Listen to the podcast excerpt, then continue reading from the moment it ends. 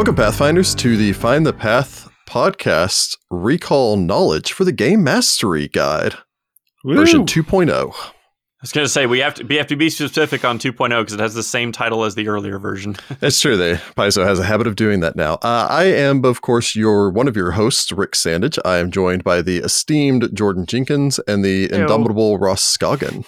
Hi, I can't be dominated. So don't even try. yeah. Uh, yeah. So, and we're here today to talk about a book that came out, I think, over a year ago now. Yes, It's a over a, year yeah. ago now. So, looking back at Yeah. the Game Mastery Well- Guide, do I need to point left or right, Jordan? Because I always get it wrong. Uh, who are you pointing to? Game Mastery Guide. Do we have it posted up someplace? I oh, assume other we did. direction Oh, oh, because it's uh it's right here. it's over there. Yeah. This Okay. this way. I'm not looking. Uh, yeah, so I guess we'll go ahead and get this started. We, of course, have already asked our fine folk over at our Discord for some questions, which we'll be answering towards the end of this. If you have any questions of your own for us to answer about our thoughts or our views, or if you want spoilers for a book that's over a year old, we'd be more than happy to provide those to you. And uh, feel free to make some comments over in the comments. Is that? I guess that's also that way. yeah. I'm going to assume. Well, I don't know. Comments are depending on your app. It's down, it's left, it's right. Who knows? You'll find them. We trust you. But we do like to hear from your feedback. If you have anything you'd like us to address or, you know, questions, whatever, absolutely feel free to pop that in there. Absolutely. And again, we uh and, and share your own thoughts. You know, we are uh we are paid professionals, but we are not uh this is just our thoughts on this. It's not really a a review per se because uh, Mm. as partners with Paizo, we're not necessarily unbiased, and so we can't be considered an unbiased news source. But instead, these are just kind of our our general thoughts, and your thoughts are just as important as ours. Very true. segueing from there, uh, let's go ahead and look at the game mastery guide. Uh, and I guess let's start with this beautiful cover. Mm-hmm. Yep, a Wayne Reynolds special. Oh, yeah. Uh, yeah, it definitely looks his style, although I'm surprised he managed to restrain himself with uh, no extra belts and beads Mm. and strings and 15 wands or whatever. What it's very slightly less angular than his normal style, too, I think. yeah, the dragon's definitely has his Oh, angular yeah. style to it, but Absolutely. But like Alaznist, not quite as much. Yes. Uh, so as Ross mentioned there, that is Alaznist, the rune lord of wrath. Mhm. along with a black dragon that I don't know if it has a name, as I I, have never Yeah. fought Alaznist, but if it does, let Mhm. us know. Yep. S- Uh, but this is cool because it also car- calls back to the first edition version, which had uh, Karzoug um, as well as his blue dragon friend, whose name I also forget. Um, George, Yeah. George the Blue Dragon. George, George the blue, dra- George, George, George of dragons. um, so uh, I'm hoping that uh, by seventh edition we should have one of these for each one of the rune lords. Um, so Paizo, we need to get to seventh edition ASAP. Uh, yeah, and it's it's kind of nice that they did this nice homage to it, where it's Mhm. uh, you know, it's the same design to it. It's kind of the same theme. I was just trying to check here real quick. Let me see if I can find. yeah, I nice appreciate the change this. in pose though. Like they didn't do like the Mm. same pose. Because the make- first one I believe has Karzoug sitting on a throne. mhm. It does, and uh, yeah, you know, has Karzoug sitting on a throne with a dragon behind him, so it's completely different. I also appreciate that the uh, you'll notice that the back of the throne has that bar going across and the two spikes coming up, and then the curve down. That's actually the rune of Mm, wrath. That is very true. Oh, so carved into the missed back of her throne. So that's really neat. There's a lot going on with this one, including Very screaming cool. guy down in the corner, uh, inside of his little cage. Oh, he, he's dead. I'm almost positive that man's dead. Yeah, either that or he's one He of looks a those. little Uh, mummified. he's one of those creepy guys from down in the well in uh, Ocarina of Time. Uh-oh. Redead? Yes. Uh-oh. Who knows? So, uh, yeah, shall we? Uh, shall we actually crack open this book, get into it? Uh, we've all got our copies here in front of us, and by that I mean I think Jordan's got a PDF. I've got, got a mine. It's the it's the Mm. shiny one. I have one Uh, as well. So mine is the yes. non-shiny one, but still So we good. Yours have is the all, one that we can ti- actually- all prints that you can have of it basically Mm. represented. It's true. Ross can actually look at that cover in person. I have to pull up a PDF It's of true. that cover. It's beautiful. Look Yep. how beautiful this is. Uh, that is followed by a page that says Pathfinder and Game Mastery Guide, and that is followed Mhm. by a table of contents. So let's go ahead and skip past that. wow, I didn't realize this was a page by page review. I didn't take nearly enough notes. page. Uh, yeah, so I we're suppose going to be we'll at jump. this for 10 hours. So I hope you had nothing else going on tonight. Hope you like our dramatic reading of this book. Yes. Introduction. Uh, So I suppose let's go ahead and start with the introduction here. Hmm. It's an introduction. It does the usual introduction stuff. And It introduces- discusses what uh, what a GM does and so on. Um, kind of kind of the uh, reiteration of the you know the classic rule of it's your game. yes, the so- golden rules in there. Yeah. Yeah. Mhm. So, or the first rule, or what have you. Uh, I think they Whatever you like it to the call first it. rule. Yeah. So, which is basically have fun. Um, hmm I, I like that there's a little bit of a, a hint in there for this version of it where it's kind of like it's you're the game master, so the golden rule is kind of it's whatever you say it is. hmm So as long as it's also fun. Yes. Uh, the goal is for everyone to have fun, but that Yeah. does include the game master. that does yes. Sometimes that is overlooked, but some it is important that if you are game mastering, uh, first off, thank you for taking up that mantle, Mhm. and secondly, you should be having fun with this. However, you have fun. Uh, so yeah, my my thoughts on the introduction are is it uh, it does a good job of pointing out where a new GM should start. Uh, it also allows for the fact that experienced game masters have different needs. Mhm. So hmm I like how in the choosing your tool section it talks like if you're a newer game master, you'll want this stuff. If you're a game master running published Pathfinder adventures, you'll want to go to this part of the book. If you're looking to create your own Pathfinder adventures, you want to go here. If you're an Mhm. experienced game master, you'll find customization options here. It it's a very well done roadmap, and I usually just skim over introductions, particularly for game master guides, because I don't assume that I know everything that's going to be in there, but usually they sound a lot the same. You're going to hear me say this a lot during this review. I was surprised by how much this didn't read like just another game mastery guide. It Mhm. didn't read like the Mhm. Dungeon Master Guide or the Dungeon Master Guide 2 or the Game Mastery Guide for first edition. It felt very well thought out. And uh, we'll explore that in a little bit more depth. But do you guys have any thoughts on the introduction here? Not not in- except for what you've just covered, to be honest. Yeah, I was gonna say that was a yeah. pretty thorough covering of Oh, okay. a couple of pages. I am nothing if not thorough. It's true. So, uh, how, how about uh, Ross? You roll us into uh, chapter one here. Chapter one, or as I like to call it, the game mastery basics, which I is also like to good. call it that. I was about to say, which is good because that's what they call it. So I think we're all on the same page there. So, uh, first of all, the game mastery basics. Um, I mean, really, it just gives you what it says. It's the nuts and bolts of running the game, of how to handle things like rules disputes or Yeah. just, you know, how to interpret things. Um, it talks about even just like the actual pure mechanics, like going in depth for like, okay, you're fighting underwater. What does that mean? You know, you're Yeah. um, like gonna go map out this place. What does that mean? Like, what what exactly are these differences here?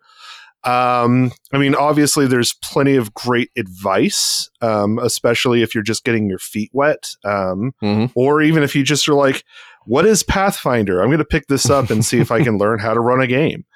Um, See about see. I'll read this book before I buy Yeah. the 700 page one, yeah, just to see if I want to do this. This one seems a little less intimidating. um, that yeah, Yeah. I mean, But I No, do appreciate that it doesn't really rehash anything that's in the core rulebook super greatly. Like it's mostly filled with advice and guidelines to help you in being Yeah. a better GM, less so Mhm. than if you didn't buy the core rulebook, this is the book to run adventures with.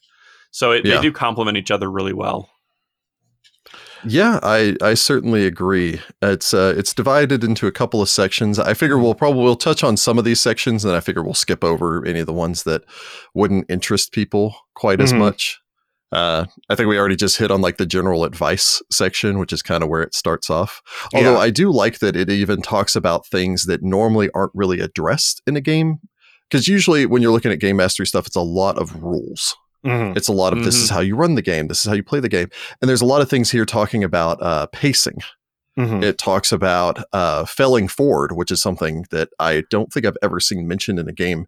It's something you hear about in jargon, and if you if you're involved in game mastering, where they talk about you know a f- failure on the player's part should still progress the story and things like Mhm. that.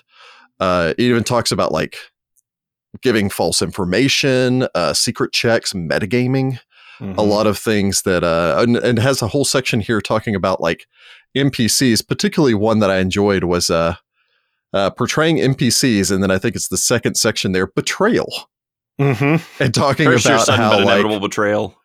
yeah if an npc betraying the party uh in some way or if you have an npc betraying the party lay the groundwork so that the Mhm. players don't feel ambushed by the twist um, Yeah. i'm somewhat notorious for loving npcs that eventually betray the party uh, you can only ever get away with it once or twice because Mhm, then after that you either get to the point where well yeah you get to the point where the players trust no one yeah. uh, but if you do seed the hints in there that makes the party go i'm suspicious of this person and then when they betray him it is one of those curse your sudden but inevitable betrayal hmm that they knew it was coming, but they Mhm. kind of hoped not. Uh, yeah, and Ross already mentioned about uh, the kind of running the encounters, which talks a little bit about aerial combat and aquatic combat, Yeah. which is only vaguely touched on before. Uh, what did you guys think about their advice in here? They go.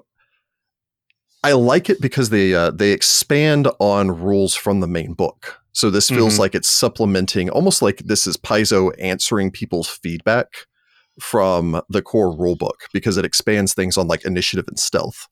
yeah. Mhm. I just didn't know what you guys thought about like them adding in extra rules for or extra clarification, I suppose would be the proper way to phrase it. like these don't um these feel like yeah again these are more like extensions of the rules rather than like we've just made up new rules in this separate book that you have to buy separately um Mhm. You know it's like it also helps uh, codify some of the stuff that you might be doing as a gm anyway like one of the sections talks about like ad hoc bonuses Yeah. and like how to handle those which personally as a gm is something i really like to do like i like just throwing that stuff in there because you know somebody does something really interesting in a role-playing sense i love to give them a little bonus for that just because it's like it encourages people to you know try weird things or new things Mhm. um, but of course, it also does say the flip side to that is if you do it too much in certain situations, then your players might decide, oh, wow, every time like I describe myself kick flipping off something, I get a plus one bonus to attack. I'm gonna kickflip everything. Yeah, you know, like I'm just going to kick flip off of like every surface that I can find. And it's like, They would call uh, me Sir George the Kick Flipper. Yeah, and then all of a sudden, you know, your game is turned into like a Tony Hawk game. But um, what if I grind off of this enemy? How how many bonuses will I get for that one? At least a hero point, I hope. Which I mean, if you're fine with that, great. But like, you know, that's not necessarily the way that I would necessarily want to play. I'm very interested in someone's playthrough of Age of Ashes with the all pro skater uh, adventuring party. Dude. oh goodness yeah no I, I think in general the the the kind of it does kind of feel a little bit i wouldn't say i wouldn't call it an faq because it's really not. It's Mm. it's really giving you that guidance that like honestly we get a lot too. Like a lot of the emails that we get in um, from people is like hey i uh you know i i'm having trouble running this encounter. I'm trying to do this and that.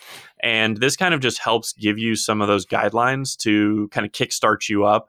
So if you are an, a newer GM, you're going to go, oh, okay, I can I can skip a couple of mistakes and just you know cut this in the in and get to it. And I think part of what they're saying, a lot of it is the kind of things that aren't codifiable, right? Mhm. Like they're not Yeah. rules; they are the kind of things that you kind of just learn from experience. And being able to you know know like to, to use the example of of giving those bonuses it is one of those things that it specifically says, you know, it, we don't recommend that you give it all the time, but for something extraordinary. Mhm. So it can't be something that could happen, you know, often, or else you're doing it too often. And I think like that kind of like um, helps you with the kind of soft skills part of the game because a lot of people I know are really good at the crunchy rules part, and then Mm. soft skills and interacting with your players can be the kind Mm. of part where everybody kind of goes, "Uh, I don't know what I'm doing now." yeah. I think you also you definitely hit the nail on the head with one element of this book that I saw come up a lot, which is there are assumptions I think that as as a seasoned game master, as I think all three of us are, that we have learned things but we were never taught them. Mhm. So for instance, this talks about doing batch initiatives where it's if you have four goblins, have them all act on the same initiative. Mhm. And that's something that for a lot of game masters that's ingrained with you over time. Mhm. Uh, but you don't really think that it's like that's something that you picked up from somewhere. It's you know, Ross and I both game master or go, both played with someone before we were game masters. Mhm. You know, Jordan played with me before he ever ran his own games, and so you just kind of develop these things where it's generations upon generations of game masters handing it down. Whereas if you're somebody starting from scratch, you don't necessarily know that. Okay, I've got twelve goblins. I'm going to have to give each of them their own initiative it logically makes sense. Mhm. Um, but or just things like uh, placing characters on the map and they suggest coming or having the party establish a marching order before combat begins. Mhm. And that's something that you have ingrained in your head from years of playing the game. But I like that they actually bring it up here for someone that doesn't have you know a person handing them or teaching them the ropes before they go off and become a game master on their own. hmm So uh, Or, like if a group's Yeah, getting into a section, game, it which could has some, be uh, that. Oh, sorry. Oh Kinda- no no go on. Oh yeah. Um, if uh, if a uh, group's just getting into the game and it is you know like we've just decided and this is the person who is most interested in being a game master, but none of us have ever played before. Like this is Yeah. some great stuff in here.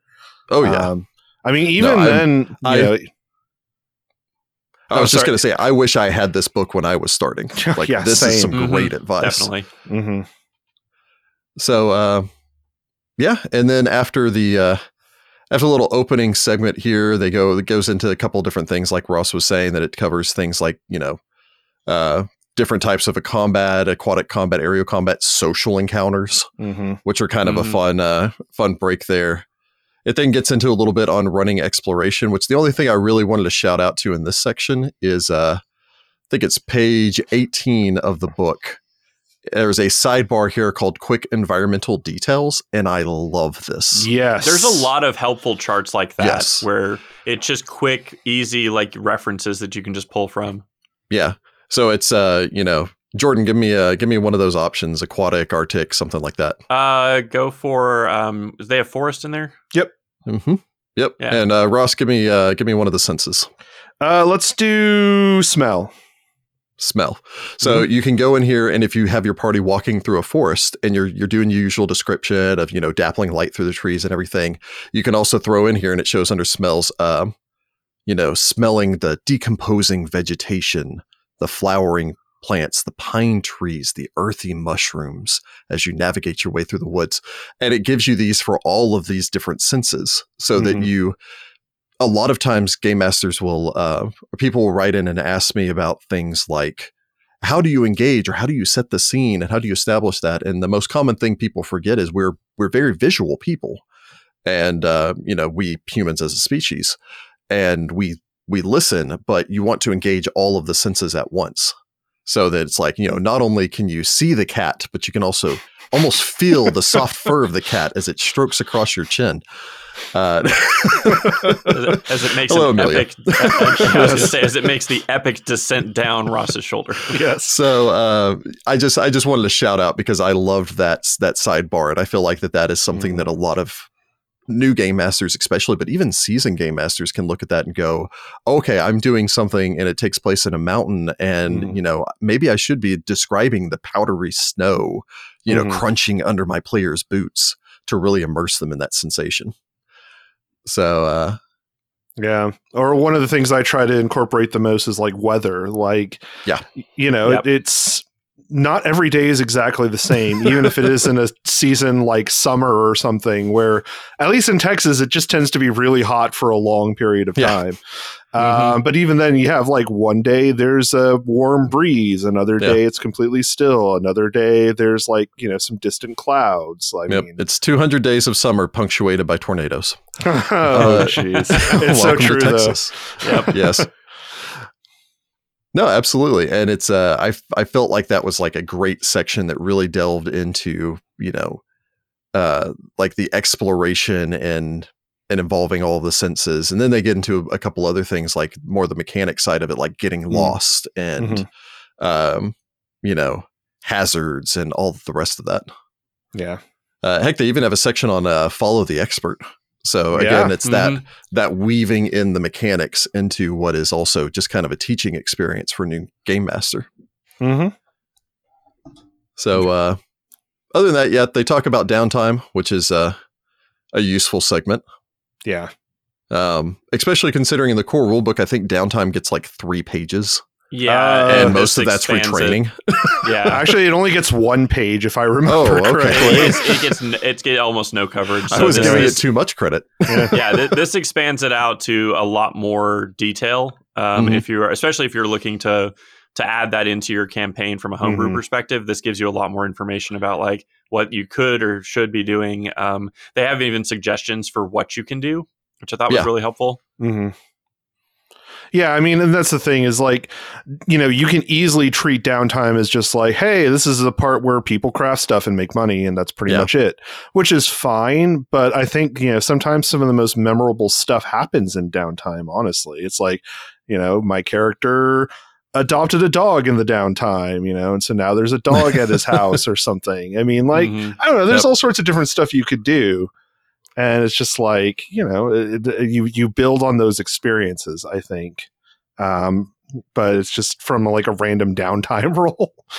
like I was building a house and a dog came by and I adopted it. Yeah. I don't know. And it does give you kind of a section for rolling up things like events and all the rest Mhm. of that. So I think that that's really interesting the way that that, you know, it, again, it's, this book does a lot of things where they just take rules out of the core rule book and they expand upon what the, what the rule offers you or what you can do with it.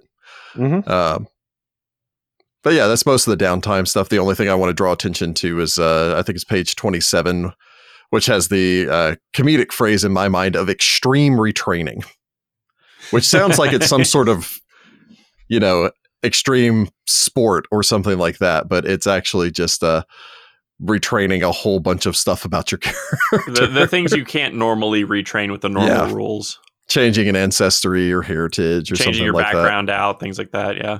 yeah so uh yeah following that they talk we talks a little bit about uh, adjudicating rules Mhm. which uh, is useful information. Uh, it's not something that you know after years of experience, I it tends to be um, something I do rather easily. And Mhm. unfortunately, I have a group of players where adjudicating rules is rather straightforward and simple. I do like that they mentioned the yes but. Mhm. Yes. Yeah. I So- yeah, it's definitely a great tool for storytelling. I think also another great um, bit of advice there is reviewing. Like after you've had a rules discussion, maybe give it a day or two, go back to it, and just like Yeah. look it up again. Maybe Mhm. with you know a clearer head. You're not in the moment. You've got time to just sit there and like think it out. Um, because sometimes it's like maybe you made the wrong call whenever you were in the moment, but that's okay. I mean, it's a learning experience. We all learn from stuff, and I mean, even uh, even now, every once in a while, I, I still get something wrong. I mean, I'm not perfect by any means. Yeah. So Yeah, I, Yeah, I trust- appreciate trust the me. guidance that they gave that specifically said if you're going to do an on the spot judgment, make sure all the players are cool with it. Um, Yeah. and if you and it, because what that is is actually kind of leads you into home rules. So I thought that was a kind of nice way to to make it in a, a slightly more democratic standpoint because Mhm. when you do those snap judgments, sometimes it's going to feel like you, it's a little bit in the favor of one person over the other, especially if you don't have the consistency. So I think they really put in the consistency as as being key to you know happy um, adjudication. That I Mhm. again you learn that with experience and them calling it out. I think was really helpful. Yeah. Yeah. And that kind of rolls into uh, the next section, which is the the resolving problems, Mhm. which can include things Mhm. like I think I like that they start with the total party kills. I do want to draw attention to the artwork in this section, which is uh Merisiel running away with uh like everyone's gear, It is like the Yeah. paladin shield and the barbarian It's, sword. okay, and- not, it's not the fact that she's stealing all the stuff. I've never seen her art with a grin that big. Like she is so happy as she's sprinting off She's with so everybody's stuff. It's like, man, I can great. pawn this for a lot. Yeah. Yeah. So, uh, but it then goes on to talk about like problematic players, uh, Mhm. power imbalances, things like that, Mhm. all of which can stem from if you make a house rule, sometimes you have to to be able to readjust to it because it Yeah. may sound balanced in the moment. Uh, but like we're talking about, you know, Sir George the kick flipper, if you continue to give someone the same bonuses for a house rule or something like that, Mhm. eventually they may get an unfair advantage. yeah. Uh, it also does talk a little. It's got a sidebar in here about cheating and how to deal with uh, that if you have that at the table, as well Mhm. as things like telling someone that they can't play with you anymore. Yeah. uh, which, which is, is- a difficult conversation. And, It and is it the also, crappiest job of a game master. Yeah, I mean, Mhm. and it, and it always falls to the game master to to deal with that. I Yeah. love the safety tools thing. I did, actually missed that in the core rulebook, Mhm. so I had to go look it up. Um, that's super important, Yeah. and it's something that I didn't even realize because we don't really. That's not really necessarily something our group uh, has to deal with. But I love the call out and the giving you the tools to actually help with consent and with, Yeah. You know Yeah, making the- making sure everybody's comfortable at your table.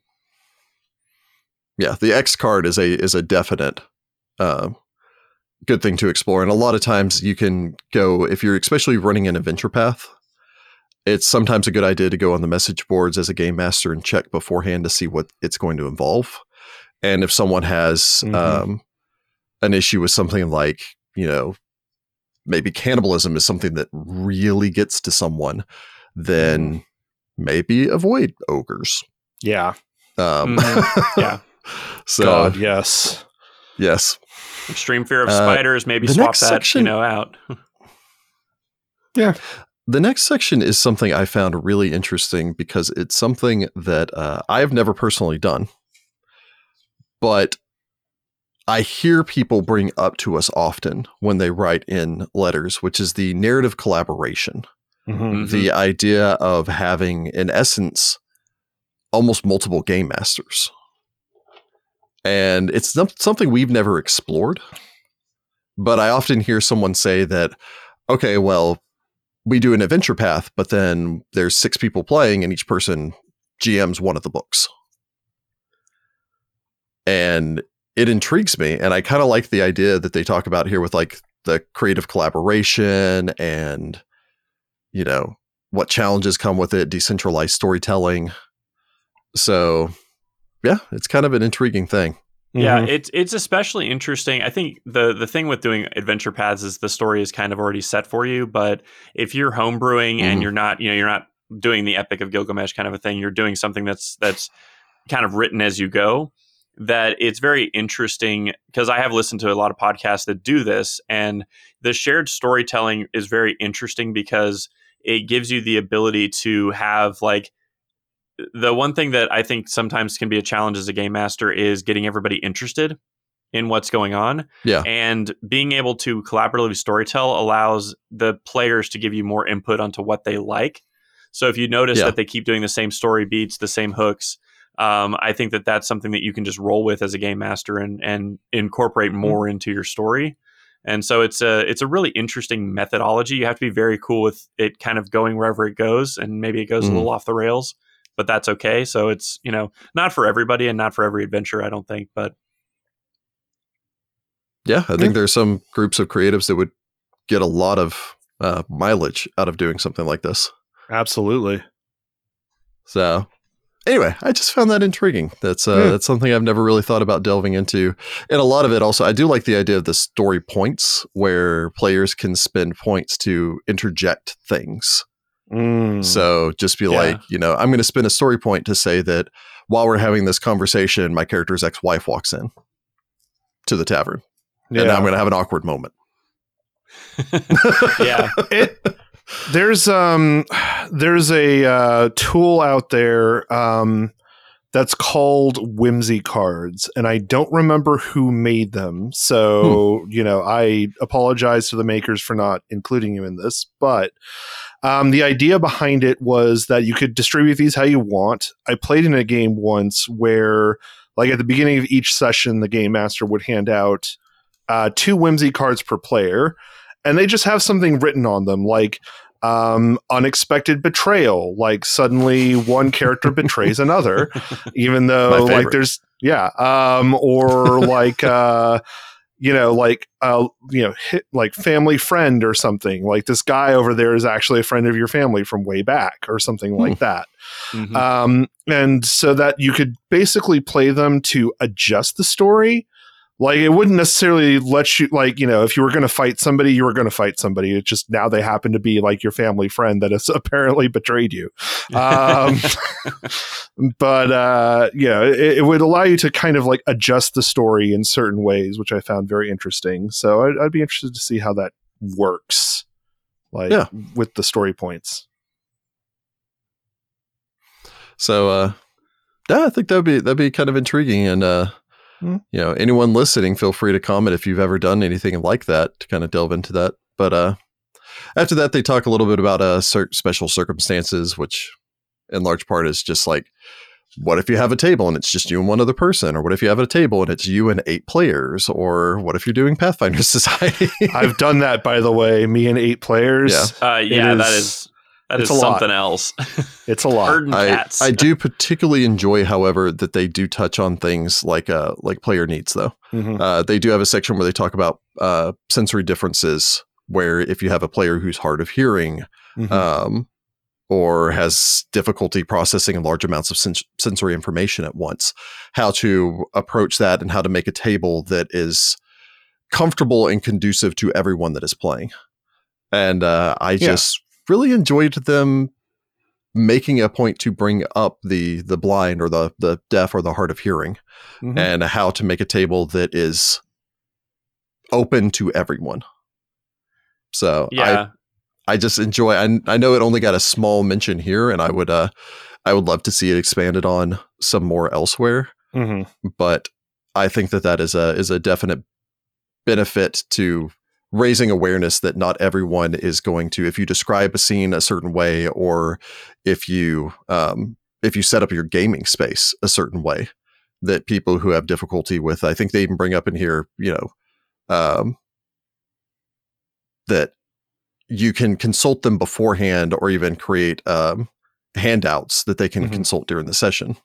Uh, and even brings up people with a attention span. Um, I know all about that. That's me. Um, the one thing that was kind of interesting about the attention span specifically is it Mhm. mentions giving players something else to do. Yeah. Um, I, that's a kind of a, a tough one for me because, like, if somebody's playing on their phone, especially somebody with ADD, I know, like, for me, the things that really lock my attention in is video games. And so if I'm Mhm. sitting there playing like a mobile game or something, I'm gone. Like I'm I'm in a Mhm. totally different world. So that's kind of one of those use your best judgment. I feel like um, because To- like for kids, definitely need something else to do because like a four hour combat is very difficult to sit through. You know. Yeah. To share a personal experience, actually, I had a player of mine that, that did have attention span uh, issues, that they could not focus on a single thing for too long and actually focused better if they were working on multiple things at once. Mhm. And so every time that we would sit down, he would sit down to play. He would also bring over miniatures and would paint miniatures paint. Yeah. while engaging the game. So, you know, he would be still involved in the the overarching game of playing it was D&D at that time, Mhm. but involved in the overarching game and would create these amazing these phenomenal miniatures for use later on where he's just Hmm. like you need a gnoll I've got a gnoll and he always carried like this fishing box full of miniatures.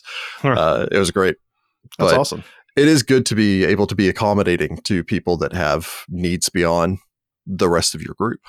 Mhm. So, uh, following that, we get into rarity in game, which again is one of those touching on the mechanics, and uh, it just Yeah. kind of touches on how sometimes things are rare someplace, and actually kind of uh, it expands on what the phrasing of things like uncommon means. Yeah. Mhm. It's like it's just uncom- uncommon, but like okay, so So it's kind of like, you know, this is the thing that you'd have to go to three different Home Depots to find, as opposed to, yeah, it's not it's not your standard Allen wrench set. uh, Can't get that on Amazon. but uh, again, they just kind of hit it in one one page here. But uh, I don't know if you guys agree with that. Uh, kind of what they're talking about with like, you know, what what are the contexts for uncommon and uh, mm. you know how you can use that for world building.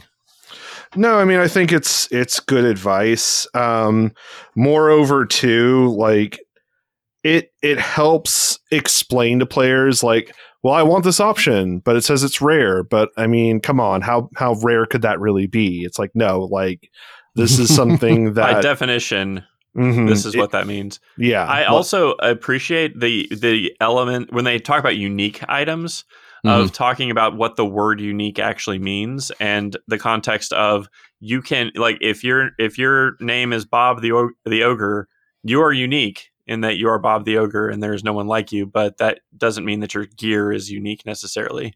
or Yeah, like it you are really a unique is one of a creature kind encounter. items Yeah. that are unique. yeah. Mhm. So I think it's it's very useful to and they do that a lot in this book also. It's very useful that they go in and they clarify. Mhm. Mhm. They take things that were established in the core rule book and then they clarify and codify exactly what they mean. Mhm. So um, I also again like that they touch on the world building thing where it's, you know, a katana may be uncommon in a European esque setting. Mhm. However, if you're playing something in Tian Xia, much less uncommon. Mhm. Yeah. And uh, when we get into the last, so the last couple of sections, I feel like can all be rolled into one. Mhm. Uh, they Mhm. delineate them because it helps for someone trying to search through here, which is they talk about campaign structure, adventure design, and encounter design. Uh, Mhm. just kind of rolling all of this into one. It, it does a good job. Again, falling back to that, I think I use this word a lot in my notes here. Uh, codifying the structure that goes into building an adventure. Um, sound a little too professional there, but yeah, it gives a, a very clear indication on how many encounters is manageable and advice on how to run them.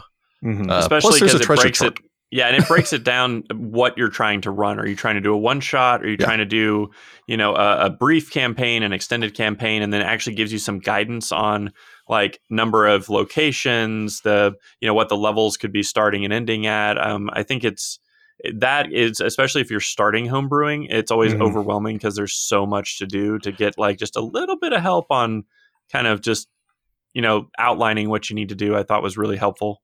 like Oh, it, yeah. it it teaches you how to make the blueprints basically Yeah. mm-hmm. Yeah. And and again, if you don't have years of experience, that's something that you just don't immediately start knowing.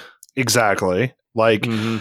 I, I will say that you know when I was like 13, yeah, I made some you know dungeons and adventures and stuff, but I mean, no one would want to play them now. I trust Yeah, me on yeah. that. Uh, Patreon goal oh, to no. release Ross's 13 year old Oh adventures. no! Oh, I'm so Oh. embarrassed. Oh man. No. The famed dungeon of Doug the Dugar. Oh. wow, that's actually more detail than I usually gave them. True. Um, but yeah, and again on the uh, on the subject of them doing like these kind of um, this isn't even a sidebar here, but they do talk about style in here, where they talk about the number of sessions that something like a dungeon crawl should take, or uh, high adventure, or a horror game, or so on, and then like a couple of suggestions on combat encounters, role playing encounters, traps, etc. Mhm. So uh, I found that very very interesting and uh, Yeah. and pretty useful. Yeah, and I think that the it has a lot of the the main story beats kind of put into here because like it has villains and reoccurring villains. Um, you know what happens? What what should rewards look like? You know, and and kind of breaks down like treasure and what you know that is kind of like and what selling items really means and different ways you can do selling items. And I thought Mhm. that again, it's one of those things that you know for a first time GM who decided to homebrew, I think this is like a really great like chapter specifically to go through and say, you know, here's my outline, here's what I'm trying to do, here's how you start a campaign, end a campaign. um, you know, what happens if, let's say, the PCs fail at something. You know, the whole fall, the failing forward kind of Yeah. stuff, uh, kind of Oh, is no. reoccurring here. Oh yeah. It's like, you know, on the subject of failing forward and everything, it's that uh and it kind of I think they might touch on this a little bit in the combat encounter section where a common mistake is this idea that the character is losing automatically means death Yeah. and not like they might be captured and then you can get to that wonderful, you know, jailbreak section that uh I always love from every video game that I play and then inevitably they give you all of your gear back immediately and it disappoints me. yeah. Mhm. It's like, Oh. why Yeah. even bother with this then? Well, yeah. But uh, I will say that there's a sidebar on page 48 called uh, Quick Adventurer Groups that I think is extremely useful, where it just gives a couple of breakdowns for here's some basic structures for encounters.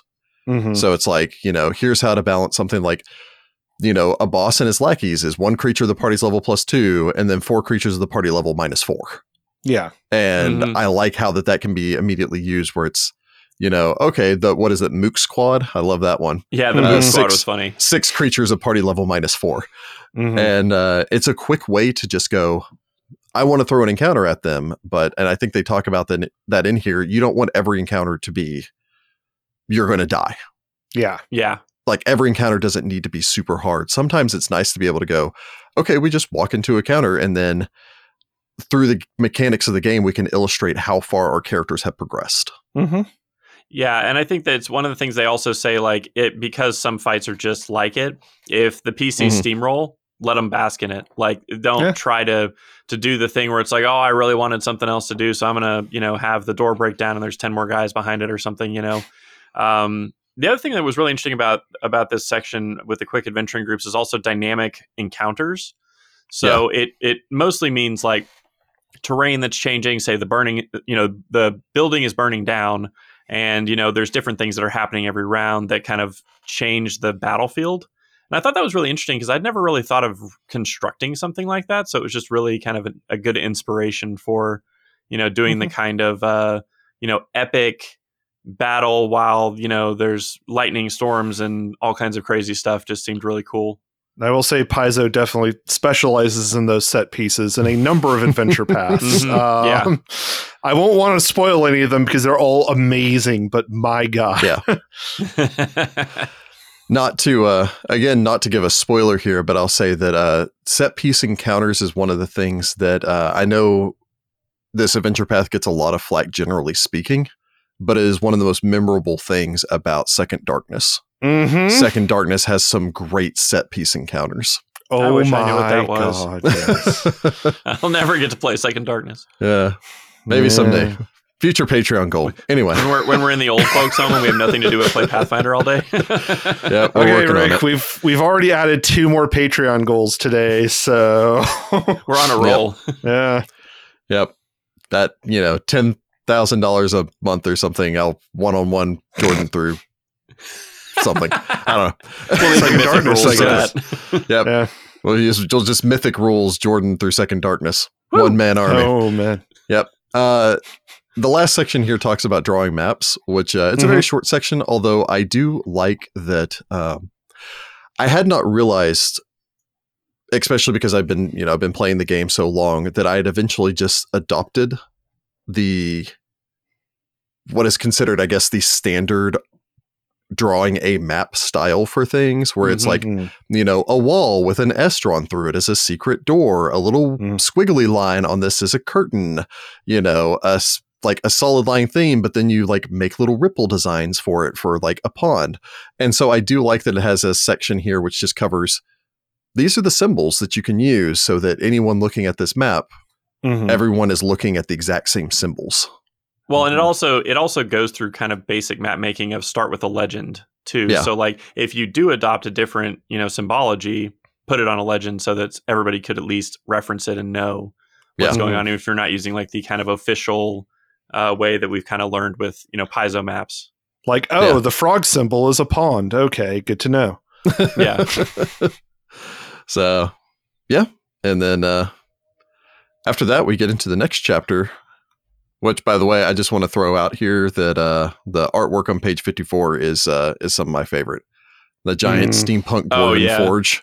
Oh yeah, man, yeah, it's that's So- pretty awesome. Pretty yeah, we, we kind of skipped over it, but like the art in this is fantastic. Yeah. Um, I Mhm. uh, especially appreciate that they actually kind of tell a story.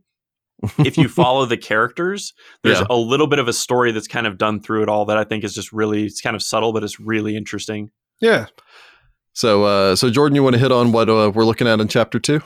All right. So, chapter two, two is all about tools. So, these are basically the tools to help you, mostly for homebrew stuff. So, building creatures, hazards, um, you know, items, things that you can do to make your items more interesting and unique. Um, it goes through intelligent items, cursed items, um, you know, artifacts, um, afflictions. Always, one, always the fun thing with like you know poisonous diseases, things like that Yeah. and then like really just gives you that kind of I think baseline of if you wanted to set an adventure in Golarion. So it has some hmm. some things about what does it mean when it's a planar world? What is it? What does a nation really mean? And how do how would you stat one out? Yeah. So I'm I'm curious to get you guys your opinion on this. Um, am I the only one that felt like this was the stuff that they had to cut for the, from the core rulebook because it was already 700 pages? 150 percent, yes. I, I literally was reading this and I was like, man, if this had been in the core, like literally, this is a huge section. Yeah. Yeah. This is a massive section. So like, it Th- is the this is biggest the section of the book. Yeah. Yeah. this is definitely the stuff that they were like, uh, it won't fit in the core rulebook. Uh, we'll put it in another book. But it's the kind of stuff that, like, honestly, is the most interesting to me it, because Mhm. you can turn the entire game of Pathfinders, like APs and, and modules and things, and use this lens that they've kind of presented to Mhm. look at how they do their own encounter design and how they're doing their own setups and things. And it's actually really interesting. Yeah. Um, to kind of Yeah. get that that view of of you know how they build their stuff to to kind of crib off of. Yeah. Uh, I think some of this we can kind of skim over a little bit because, uh, I mean, the building the creature rules they'd already Mhm. put out as a separate. PDF before this book even came out on how to build monsters. Although it is interesting, and uh, I find it intriguing about how close they kind of are to the Starfinder uh, creature creation rules. It it also this this section the whole s- the Yeah. whole chapter here really uh, uh, just shows you how tight the math is too. Mhm. Because what's really Yes. interesting about this is how much of this they don't have to give you new charts, new um, tables that you have to go through.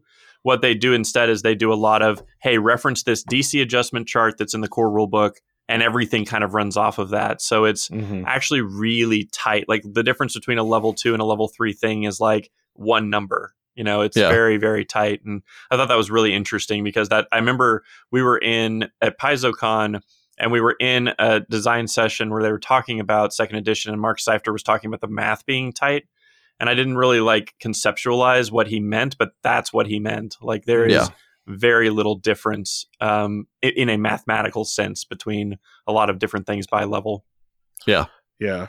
But I mean, I will say that these rules did help me a lot when I was uh, looking at um, Darkmoon Vale, if you followed that Mhm. series at all. Um, Mhm. and I mean, basically. we were there. I hope so. Uh, If not, check out our YouTube and you too can watch it.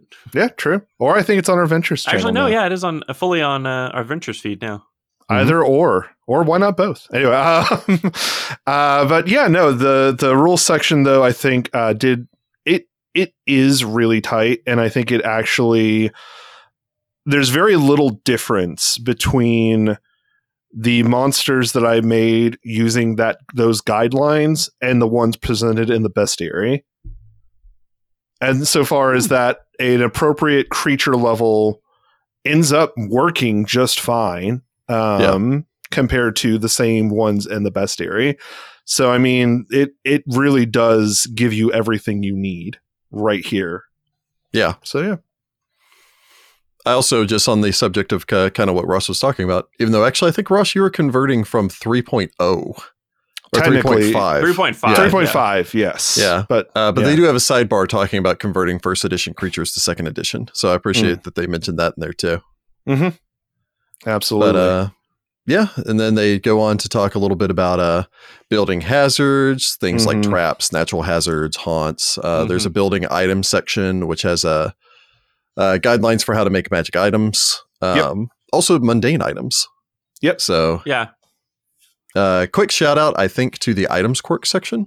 Uh, yes. Yeah. Because I, I would not say there is much in this book that necessarily is delightful in, you know, the, the sense of like, I kind of giggled a little bit when I was Mhm. reading it, but this item Mhm. quirk section, 100% laughed my, laughed my butt off. Um, so item quirks are weird magical effects that do not have a mechanical benefit that you can add to items to just make them more interesting. Mhm. Um, Yeah. And there is a massive table if you want to roll a percentile dice to get all kinds of crazy things. Like there's like one of them is like it gives the ability, it just comments on what's around it. Like it just Yeah. occasionally is just like, oh, that's a really nice tree over there. oh, there's blood. A lot of it. You know, like just like it doesn't mechanically benefit you. It's just kind of cool. Like just weird, like quirky magical items. or sometimes just weird, like furry. You have a suit of armor that's coated in fur.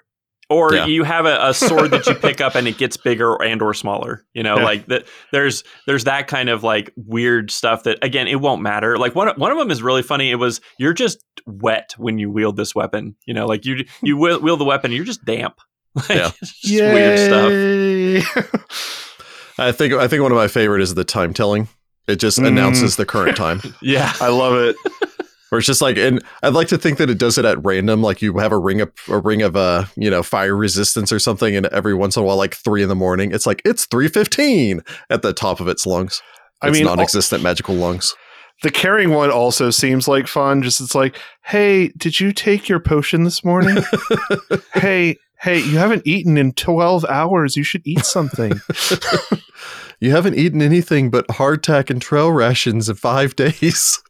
yeah I wish I, Maybe had have a piece some- of fruit. I Yeah. want something else, Axe. Please, just stop telling me. yeah and these are these are both good have and you tried bad drinking the blood of your Mm. enemies? Anyway, No. yeah, they're, they're both good and bad. Um, like there's ones that are that not, we're we're we're liking the ones where they talk, but there's Yeah. uh there's a lot of ones where it's just like you know uh harmless insects swarm around it. I'd probably say that's a bad thing because personally I don't like insects like like that. But you know there's just it's not. It's not big. It's just your magic item. Yeah. It's one of those things like we. I remember Yeah. we had like with magic items, you were supposed to roll on a chart to see things like does it glow. sometimes if um, it glows. and- and Yeah. things like that. Like this kind of expands that out into a lot more weird stuff, um, which Mhm. is again delightful. Yeah, I love I'd love the idea of a of a helmet that does the color washing. Where it's like anytime you put on the helmet, everything goes in like black and black and white, but Or with like maybe one color. Mhm. Where it's like black and white, but with just red, so you get a whole Sin City vibe going on every time that you're fighting people. Nice. okay, that would be awesome. That'd be pretty great. Or everything just looks like a with one yeah, of those. or everything just looks like a Kurosawa film. Ooh. But uh, Ooh, fancy. Yep. So uh, after that, it goes into intelligent items, which are always fun. Mhm.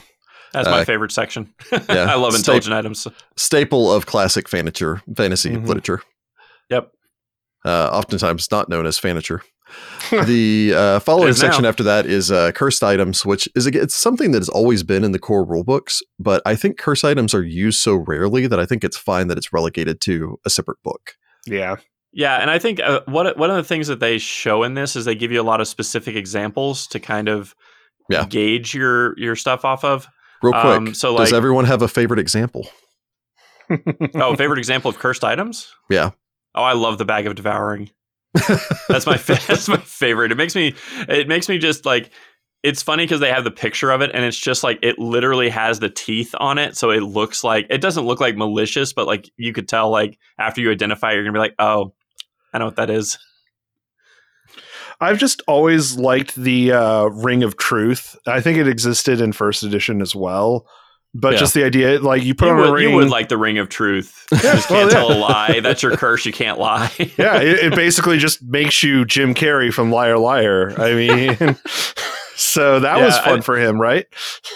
Yeah, Yeah. the other the other kind of interesting part about the the cursed items is that they they don't feel as deadly per se. At Hmm. least the examples that they gave, they are usually much more inconvenient. I Yeah. mean, my my favorite one might be, which is of course the monkey paw. of course, Oh, of course paws, it is. yeah. Although Oh, I do think I think uh, someone in the in the chat mentioned this also, but uh, I I think we'd be remiss if we didn't mention the bag of weasels. It's a bag that sometimes turns your items into weasels, which then when you try to pull them out of the bag will run away as a weasel. I also, I mean, now we're just talking about all the items, but I also actually really like the Medusa armor. Oh yeah. Um, just because it's just more annoying. It's like, ah, man, I turned to stone again. I got to wait around. Well, and it's only when you're Uh, critted too, so it's not all the time. Again, like I said, Yeah. it's not like like you put it on and you turn to stone like permanently. It's it's you are turned to stone for one round when you're critical. So Mhm. it's not the worst. You it's know, annoying, but it's not like okay, this is game ending. Like my character's yeah. So I feel like it, it's. I feel like cursed items could be making a bigger appearance just because of that kind of more flexible viewpoint that curse just means can mean inconvenient, not deadly. Mhm.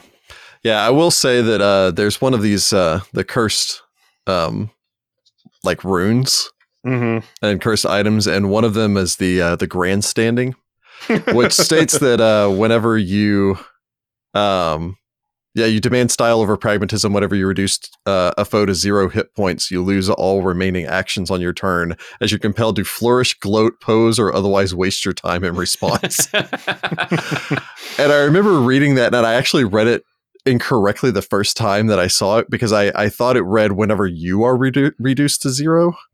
But uh, Mm. so the first the first time I read it, I thought it was like the William Shatner possum from Over the Hedge, where you have to do a very dramatic, like Death over dramatic death scene whenever you hit zero hit points. I mean, Oh. For me, I'm all about that Which would be dreary armor, though. Um, you put it on, and you're just covered in rain all the time. It Yeah, it creates a literally little rain Eeyores cloud that follows you. Yeah. Mhm. Yep. Yep. It's pretty great. Uh, but I think we could talk about the curse items forever, but I think we, We- should probably move on. Probably. Again, Uh, it's just fun. It's fun stuff. yeah. Yeah. That's followed by the relics, which Mhm. are something that was introduced very late in first edition.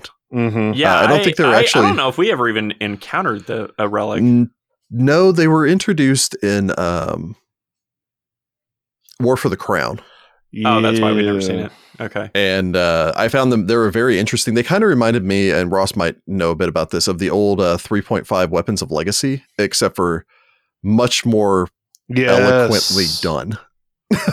Yes. Uh, Oh my god, that but yeah, was it's, clunky. it's kind of interesting.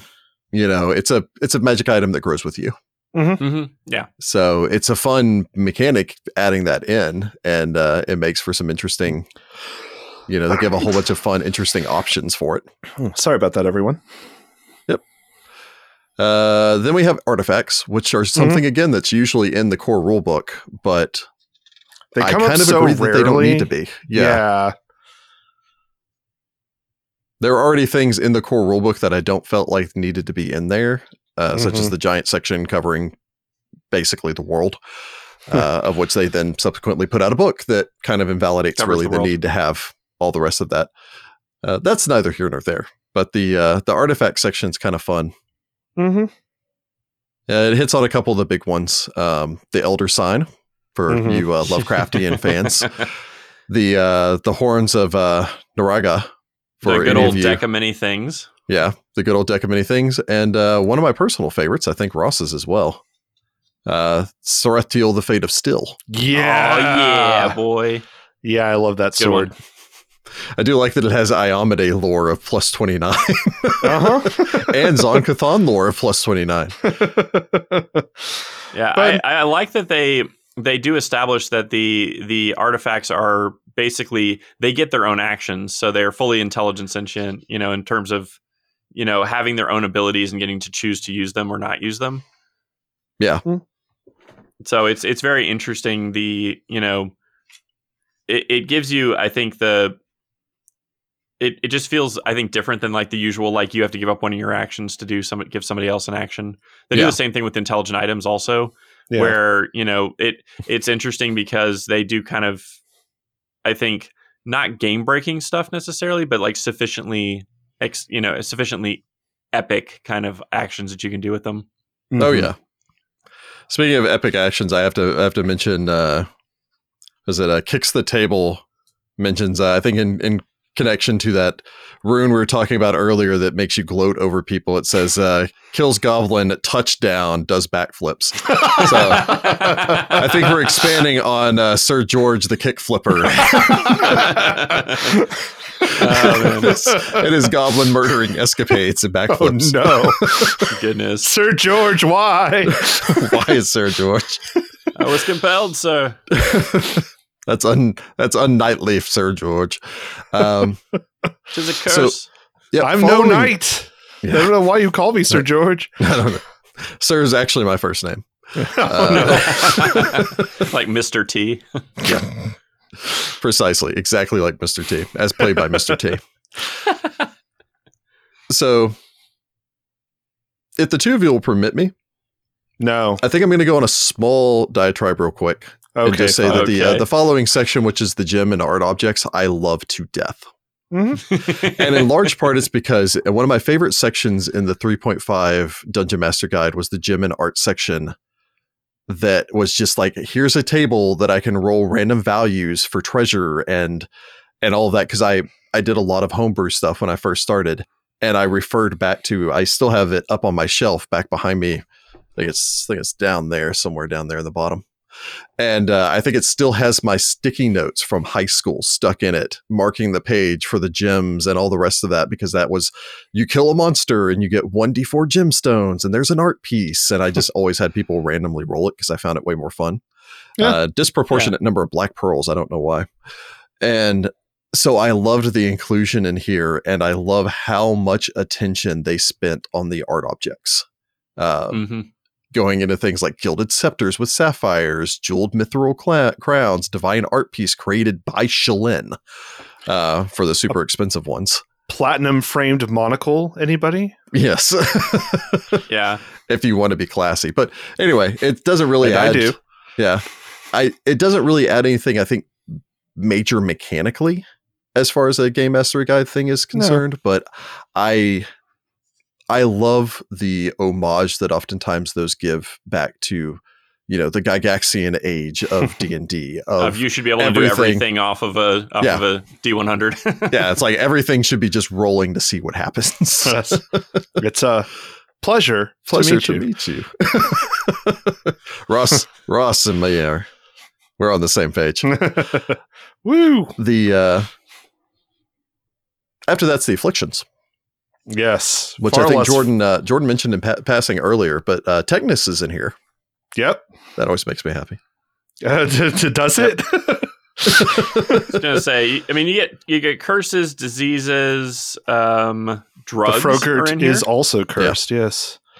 Um, Rick, you had A a, character who had piece of, uh, tetanus once, right? I did, and I've inflicted tetanus on more than one player. But uh, it's it's always that fun level of uh, verisimilitude when I I mention I'm like just like yeah you, then you cut yourself on like this the rusty you know edge of this um this gate as you're trying to push your way into the graveyard and they're like oh god am I going to get tetanus I'm like go ahead and make me a fortitude save but I now didn't- that you not? mention it, sure. now Oh, that you no. mention it you probably should uh the consequences of my actions. Yeah, I will say that the uh, the affliction se- se- section also includes a phenomenal piece of plague doctor art. Oh Mm. yeah, yeah, it's very nice.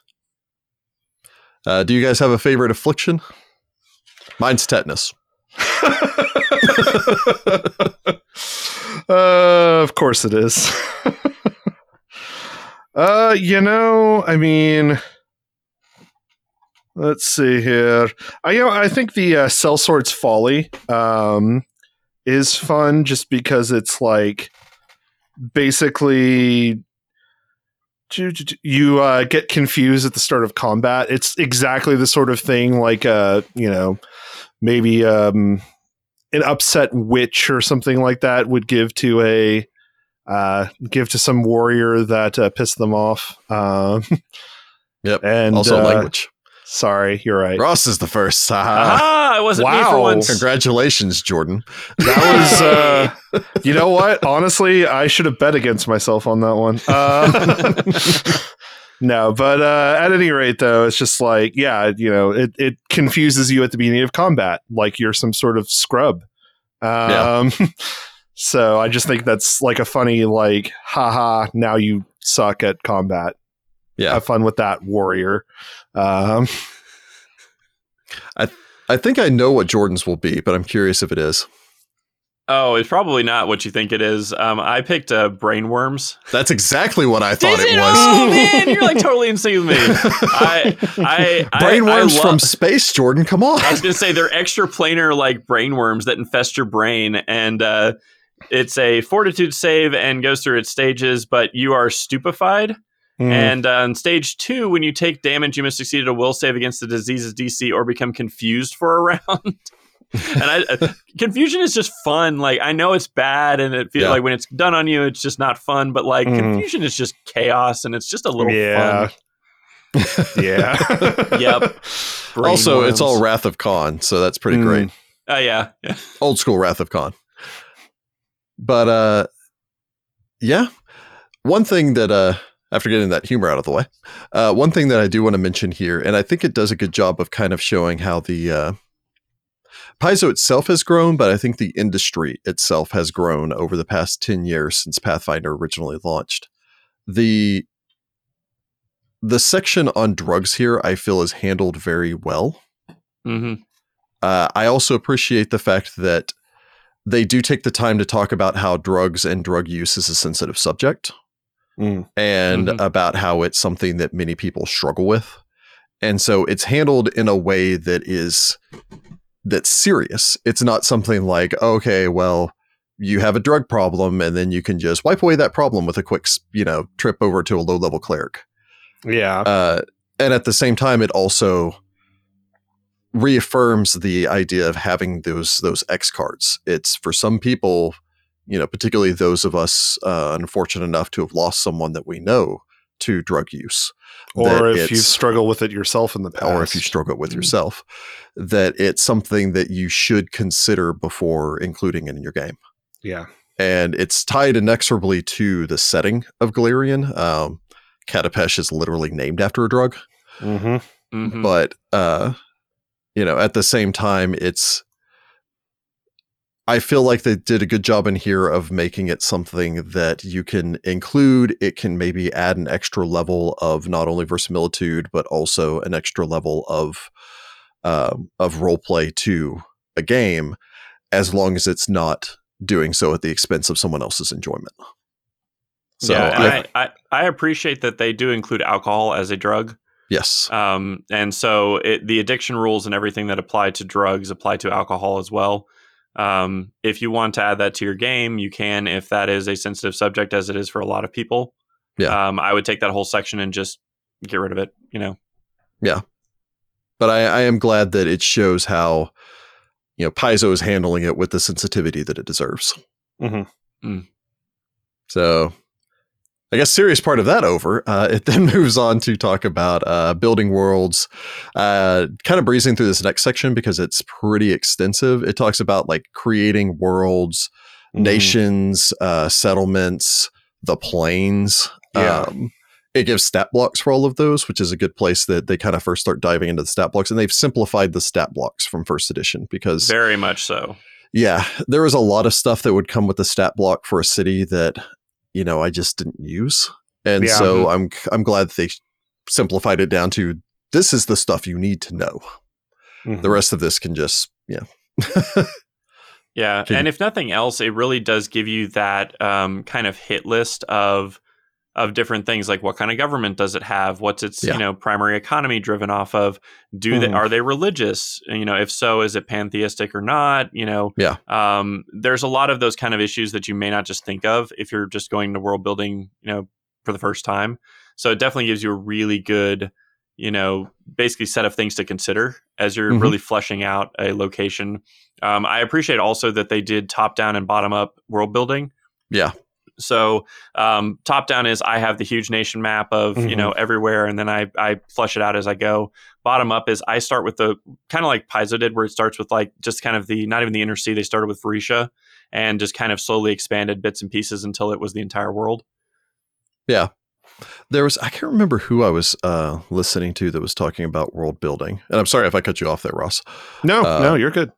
But they were talking about how when they first started doing when they first started gaming that they created a small town i think they said it was like a town of 500 people and they're like, uh, you know, the party starts there, and they started in a tavern because everyone did back in the beginning of D and D. Mhm. Mhm. And uh, it's like there's a mine over here, and there's kobolds, and then they went into the mine, and he was like, and I didn't ever think about anything else until someone's just like, okay, well, you know, there's that forest nearby. What's that forest called? And he was like, okay, and he's like, I came up with the name of the forest on the spot and wrote it down, and then it's like, okay, well, you know. And then I needed a, a mysterious stranger to come into town. And then it's like, okay, he came into town. I was like, where did you come from, stranger? It's like, oh, this town. It's on the other side of the forest. And then it was basically, it's like he was putting the tracks down in front of the train that is like, Mhm. I didn't worry about what was on the other side of that mountain until the players wanted to go to the other side of that mountain. It's like I didn't introduce that there was another country until I wanted to introduce that there was a, you know, a secret cabal attempting to start a war between the two countries. And uh, I've always I've always found that interesting, and I've never had the time or. Uh, uh, and considering the podcast, I will probably never have the time to do something like that myself.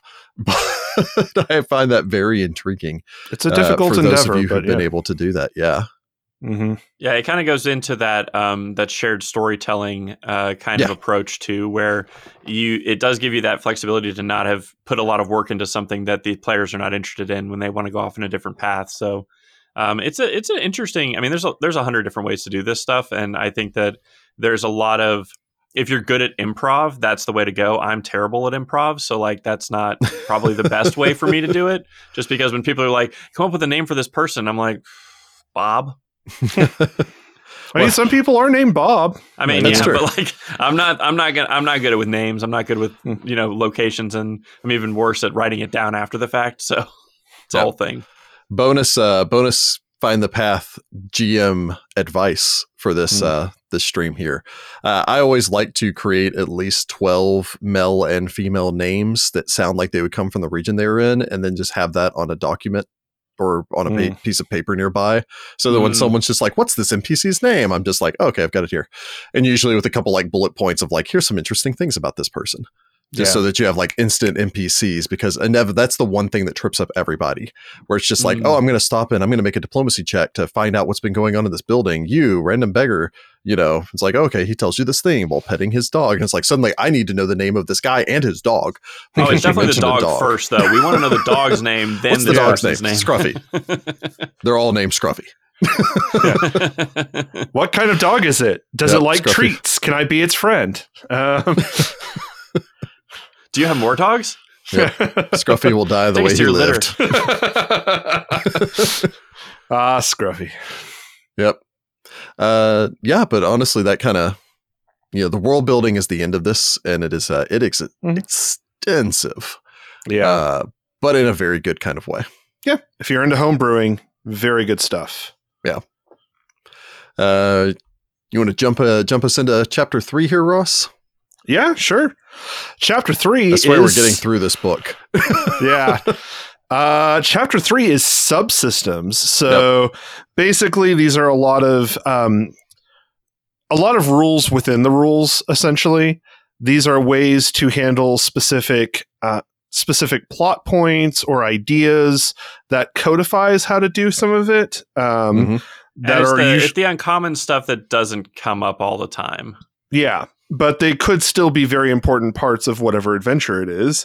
Mhm. Um, these include things like influence, chases, infiltration, um, exploration is in here, vehicles, like I like I- that I do they have to the mention- term exploration. yeah, that they actually Yeah. use the term exploration because I think it was just Mhm. originally called exploration. it yeah, was. but although I think- it- it's common now. Like that's what everybody I think calls it now is exploration. Well, that's true, and also exploration mode is one of the modes of play. yeah, so Oh, I I, can see them that. not That's a good point. reusing it. Um, Yeah. I'm surprised that they used reputation in here because it doesn't correspond to reputation of the Pathfinder Society. yeah, it is yeah, they, I think they mentioned that it's separate um, in a in a sidebar. Yeah, they they they mentioned that there is reputation in the Pathfinder Society, but I'm surprised they reused the term. But if you have uh, played Adventure Paths before, some of these systems might very well be familiar. Like Yeah. victory points, there are multiple Adventure Paths that have something like a victory point Mhm. thing. Some of Um, our some of our listeners may be familiar with the research mechanics too. perhaps, perhaps. I mean, I am because you know, librarian. Uh, yeah. Yeah, So- Oh, Oh, go. sorry. Go for No, it. I was just going to say, I mean, yeah, there um, are all sorts of different ways to add a bit of like spice or flair to your games, um, which you may not have considered. Um, but these are all fun systems, I think. And they're not like rules heavy systems either. Like I, I appreciated that it is there are some guidelines as far as like if you're doing a chase and you want to put obstacles, this is what that is, and here's different types of chases, but it's not and then this is the way that you do the initiative for a chase, blah blah blah blah blah blah. Like it's it's much more in line with kind of they're trying to simplify the system in terms of you can still do something unique like a chase and treat Mhm. it like it's a combat. You can do a, a research and treat it like it's um, an exploration. Yeah. And I feel like almost more than any other chapter, um, almost more than anything else that they put out for second edition, I feel like this chapter sort of shows the legacy of first edition Mhm. because all of these are mechanics that they developed over time the exploration for kingmaker the victory points which i think originally came out in um, um, It's not Curse of the Council of Crimson Thieves. It- oh, Yeah. Council of Thieves, yeah. you know Mhm. the the influence mechanics the the research mechanics i think the research mechanics were introduced in mummy's mask uh Yeah. heck the chase mechanics came back out all the way back in curse of the crimson throne I Yeah. remember that. Yeah. Yep. and so i feel like this is this chapter kind of is quintessential them showing everything that they've learned from everything leading up to second edition and then bringing it all into second edition with a whole bunch of rule systems that help people with you know the mechanics don't necessarily work for this one specific instance but sometimes you do just need to show i can build up reputation with a group and have hmm a mechanic that you can turn to it with Or i also like appreciate leadership is in here. So if you wanted to, you know, raise an army or Yeah. I don't know, a, a, a revolutionary group or something like that, like you can, it has the system for how you can do that. Yeah, yeah, and I also appreciate that uh that Jason Bull was it Jason Bulmahn? I think it was. It might have been Stephen Radney-MacFarland. I can't remember which one.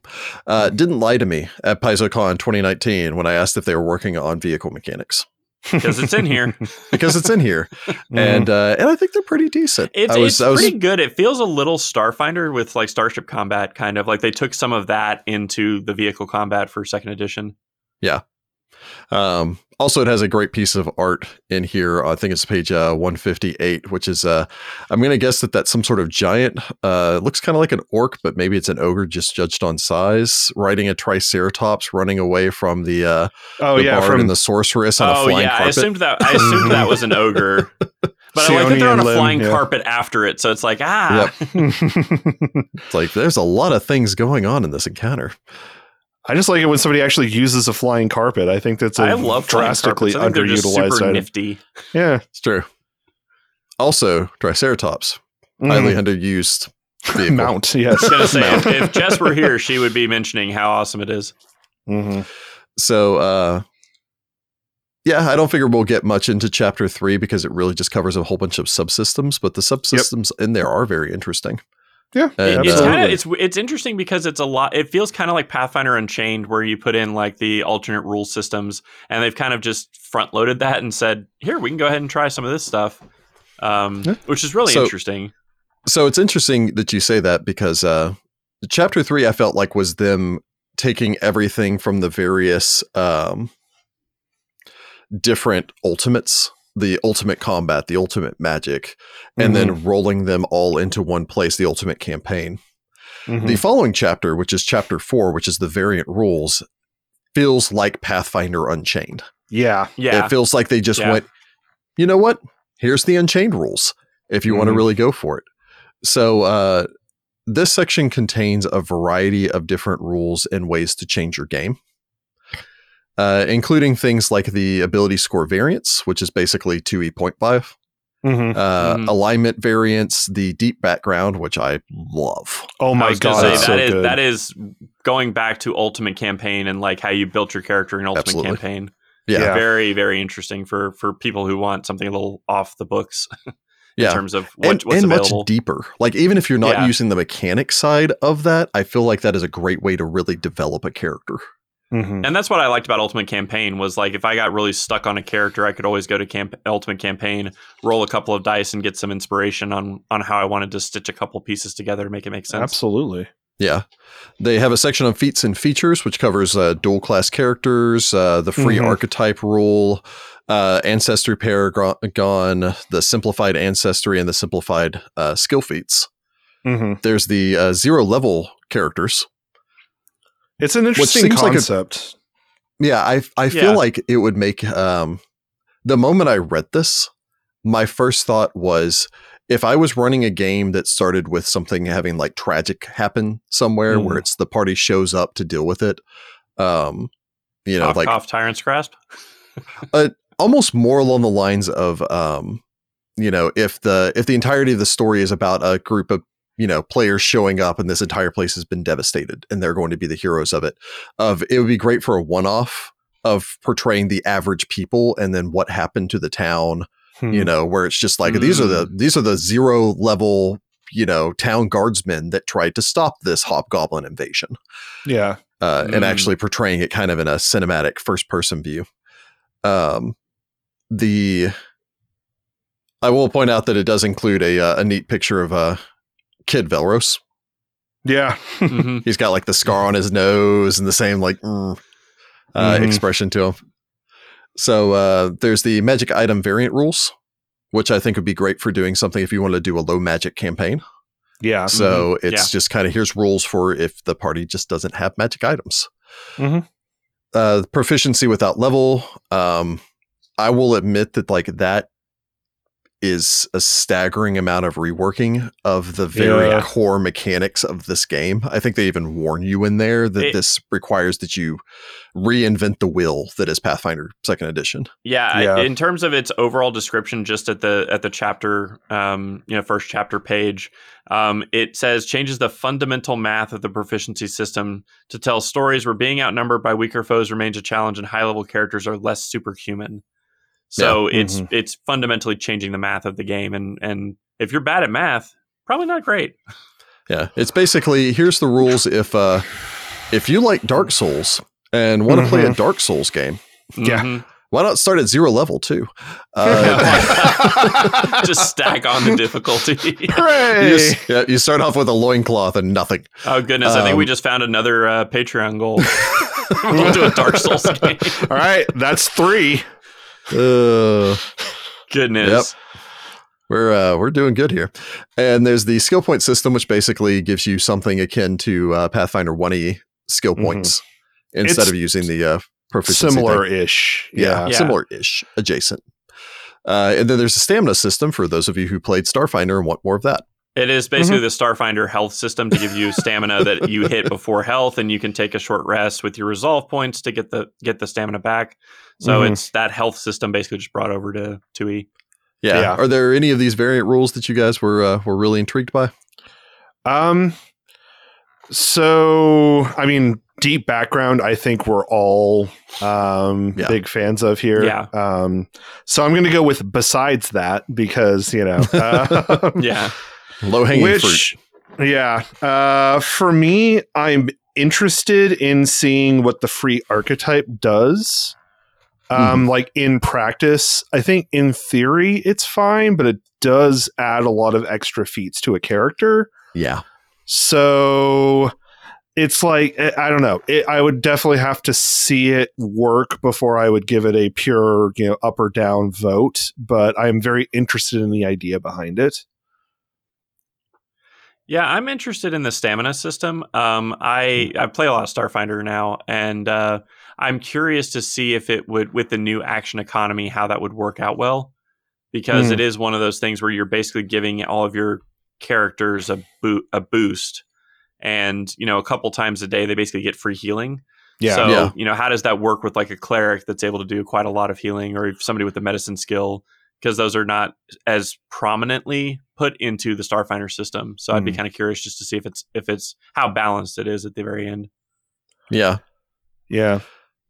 No, it'd be interesting. Um, I find myself actually kind of intrigued by the uh, the ancestry paragon Mm, for mhm. really Mhm. delving into a character's ancestry and such. It it strikes me a lot like the free archetype uh, except Mhm. for ancestry feats tend to be weaker. It's and true. So Yeah. it's like eh, maybe wouldn't be as uh, as unbalanced. And I mean, there is um, one point in its favor as well is that oftentimes for ancestry feats, there are multiples that you can only get at first level that you cannot train into or out of. Yeah. Like for if you're playing a half orc, you can choose, you know, like tusks, or you can choose dark vision, but you can't have both. and Yeah. so it's just like, eh, but I want both. Yes, So, your your yeah. twenty year old half orc's baby teeth don't fall out and suddenly tusks grow in. Um, orcs are weird. Yeah. That's all I've got to say. Somebody just walks up to us is like, "How did that happen?" Orcs are weird. Orcs I are don't know, weird. man. yeah. If it was a goblin, it would make sense. Yeah, Um, yeah, they probably lose teeth all the time. Yeah, sometimes you hit them and they bounce around like a croquet ball. It's weird. Uh, Bouncy. So uh, yeah, and then uh, after that is chapter five, which Mhm. is uh, the NPC gallery, and it's full of NPCs. Yep. Of note on this that's interesting is they give you a list of NPCs with some stats and things and a guide on how if you want to convert them from human to something else because they're all they're all Yeah. human throughout this Mhm. is you know basically do this add dark vision remove something here like I think it's really kind of quick and easy if you're just wanting to kind of off the cuff put an NPC in Mhm. play um, so it's it's also got a lot of cool art in it um, if Yeah. you're just you know looking for the inspiration of the description of the person because obviously a stat block doesn't Oh, yeah. describe what they look like. There's a lot of interesting um, art in here to kind of inspire you on how you want to, you know, describe them. Yeah. Also, there's a librarian now, so if you need Ross to show up in one of your games, we, no. have statted out Ross for you. yeah, I Pull didn't even know the they were doing that research for us. mechanics. Mhm. uh, yeah, and honestly, it includes a whole bunch of interesting uh, character. Again, the, the artwork in this section is phenomenal. The sidebars are all really good, uh, providing some in- interesting information. It's it's interesting because in first edition, that's kind of what the Game Master Guide became known for was the place that Mhm. had all the stat blocks for all the NPCs. yeah, Uh, and then eventually put out the NPC codex, and we may eventually get a 2e NPC codex sometime in the distant future. But uh, in the meantime, I, I figured this is probably going to get a lot of use, especially in society play. yeah, hmm So, but uh, and and also if you just find yourself saying, you know, the party got drunk and I need them to uh, to fight some town guardsmen now because apparently they're resisting arrest, uh, and then it turns into a giant free for all. You've got like barmaids in here and bartenders and the town guard and I'm sure some bards in there somewhere. yeah. I mean, pretty much any So common get a whole thing going profession, yeah, is going to be in Yeah. there. Yeah, don't so start a fight in the majority uh, of the smithy. That's for sure. Hit the hammer head with the hammer. Yeah. Uh, yeah, and following that is the Glossarian Index, which is exactly what you would expect from a Glossarian Index. No But you We'll say there. no more about that. Mhm. So, um, I guess before we get to the question, closing thoughts. Mine, uh, mine tend to just be that uh, I feel like this book is a lot more useful than the one e version of it was. I agree with that. um, which I found very rarely using. Uh, all the optional rules, again, make it feel kind of like a cross between the Game Master Guide and Pathfinder Unchained. Mhm. Mhm. Um, and I feel like this book does a great job of illustrating Paizo taking all the lessons that they learned since they launched Pathfinder in 2007. And, um, well, I think Pathfinder itself came out in 2009, but the Adventure Path started then. But taking everything that they learned and all of the optional rules that they conglomerated together and then distilling it down into something that goes not only is this great guide for learning to play Pathfinder, but honestly, it's a great guide for learning to run tabletop games. Mhm. hmm Yeah, regardless of even if you if you just if you play other game systems, there are there are tips and tricks in here that apply to any tabletop game. And yeah, I mean, I think that's a brilliant summation. That's pretty much my thoughts exactly. So, Yeah, I mean, Awesome. especially especially if you homebrew in second edition, this is a must buy, like Mm. hands down. Ex- especially homebrew. It's Yeah. uh although again, there's there's a lot that you can take of interest from this for anyone just Yeah. Looking to perfect your craft. There are things that I read in here that I felt like I learned something, and I've been running games for over 20 years. Yeah. So, Yeah. Same. uh, well, do we have some? Uh, you want to get some questions from the chat? We've got some questions from the Discord. What do we want to start with? Uh, let me start with the Discord ones, I think, because uh, there are there's some overlap with the chat where they've asked the same question. So okay. Cool. we'll figure it out. So should I go on ahead and uh, tell us our first question? Sure. All right. So our first question comes from Mirror Nocticulant Herald from our Discord channel. Um, so Hello, always, yeah, always glad to have a Herald of uh, Nocticula uh, here. She's very interesting. Always a pleasure. Yes. Uh, which of the alternate rule systems in the book do you like the most? And which do you think would have made the best addition to the core rules? Um, So, I mean, again, I think we're all big fans of the deep background system. Um, Yeah. uh, I also, however, think that um, if I were going to add something to the core rules, the incremental alignment system I think would be very helpful, especially for newer newer players, Mhm. just because of how alignment can trip up a lot of folks. Like, I'm chaotic good. Well, what does that mean? I mean, cha- I'm chaotic first, or I'm good first, or like, am I just sort of weird? I don't know what I'm doing. so, yeah, Mhm. um, you know, I think that would be a very handy one to have. Yeah, I mean, I I think the uh, the gradual ability increases I think would have been uh, an interesting system to add in um, because it is the, it it is always that kind of verisimilitude that's weird where I hit a, a level and suddenly I have more stat I have more stat points and it's just like one day I'm just a little bit stronger, a little bit faster, and doing it at a more gradual pace can can kind of ameliorate that for just for veris- verisimilitude's sake. Um, this again the stamina system i think is interesting. I don't again i don't know how balanced it would be. I don't i don't really think it needs to be in the core game just because that, that is kind of a uniquely starfindery system. And i think Mhm. differentiating the systems is kind of important. So if nothing else like it it's an option if you play a lot of starfinder and want to try 2e um, it Yeah. kind of makes it easier for you to jump over and be like oh yeah i because the thing with with the stamina system that i find is i don't freak out until i get to the hit points and then it's like, oh no, what is happening?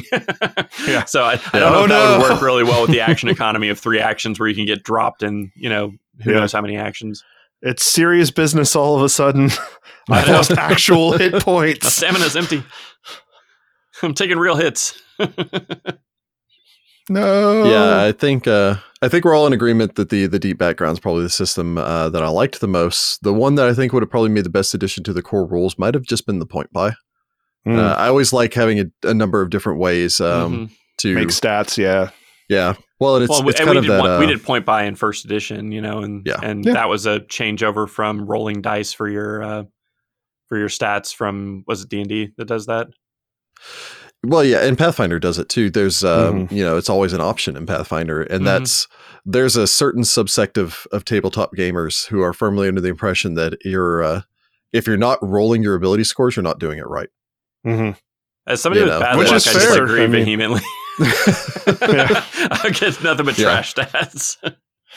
yeah, the the only time that I've ever, um, I've I've done just rolled ability scores and everything before. Mhm. The only time I've ever found a way to really balance it is, uh, there were uh, I was playing in a game that I had six players, and I just had everyone roll one ability score and then write down all six numbers that everyone rolled, and that was everyone's, and they could just arrange Hmm. them however they wanted. Hmm. Hmm. Um, but of course, then you always had that one person that rolled like a seven, and Oh, everyone's like, and then- "God, Why? we're the most unlikable party ever. We've got five charismas of seven and one charisma of five. It's the dwarf. Uh, nice. so yeah, that's that's what I would say. Uh, for question number two. So for home games, um, let's see here. Do do do. Um, are you using any of the alternate systems? Um, So th- what for that first games part, do nothing Yeah. but produce this content? for the first part, I don't think I have much in the way of home games at this at this point. But uh, let's see here. In addition, though, uh, Ro- sorry, these are all from Rose from our Discord channel, by the way. Uh, I should have mentioned that first. Hey, Rose. Hello, hello. I guess sort And- of home game we have is Tales of Darkmoon Vale, and we are not Eh. using any of those rules for Tales of Darkmoon Vale. yeah, True. It's it's the closest thing we have. I mean, we we had a uh um Plaguestone game going but it's yeah, we did a fall there's Plague lot of Stone other- when the game first came out. I think it was even before the Game Master Guide came out. So Yeah, but it's been a it's been a while. I mean, there's a lot of other stuff going on. Um, but we had she did have questions for thoughts on gradual ability boost, which I think we did cover, and free archetypes, Mhm. which we did cover. Um, what do you think of the new research rules? Um, which I think Rick is probably going to have the most familiarity with that. Um, and also, do you I, like? I no, like sorry. them. Hmm? I Go- was no, just going to say I, I like the new research rules. I feel that they are less cumbersome than Mhm. uh, they were in first edition, Hmm. and uh, I f- also like how they. I think one of the. excuse me. I think one of the examples that they gave, or I think it was the example they gave for a library, was something Mm. like a druid's glade that had Yeah. like the information stored there. mhm. And I like how they make a point to show that you could research through a variety of different sources.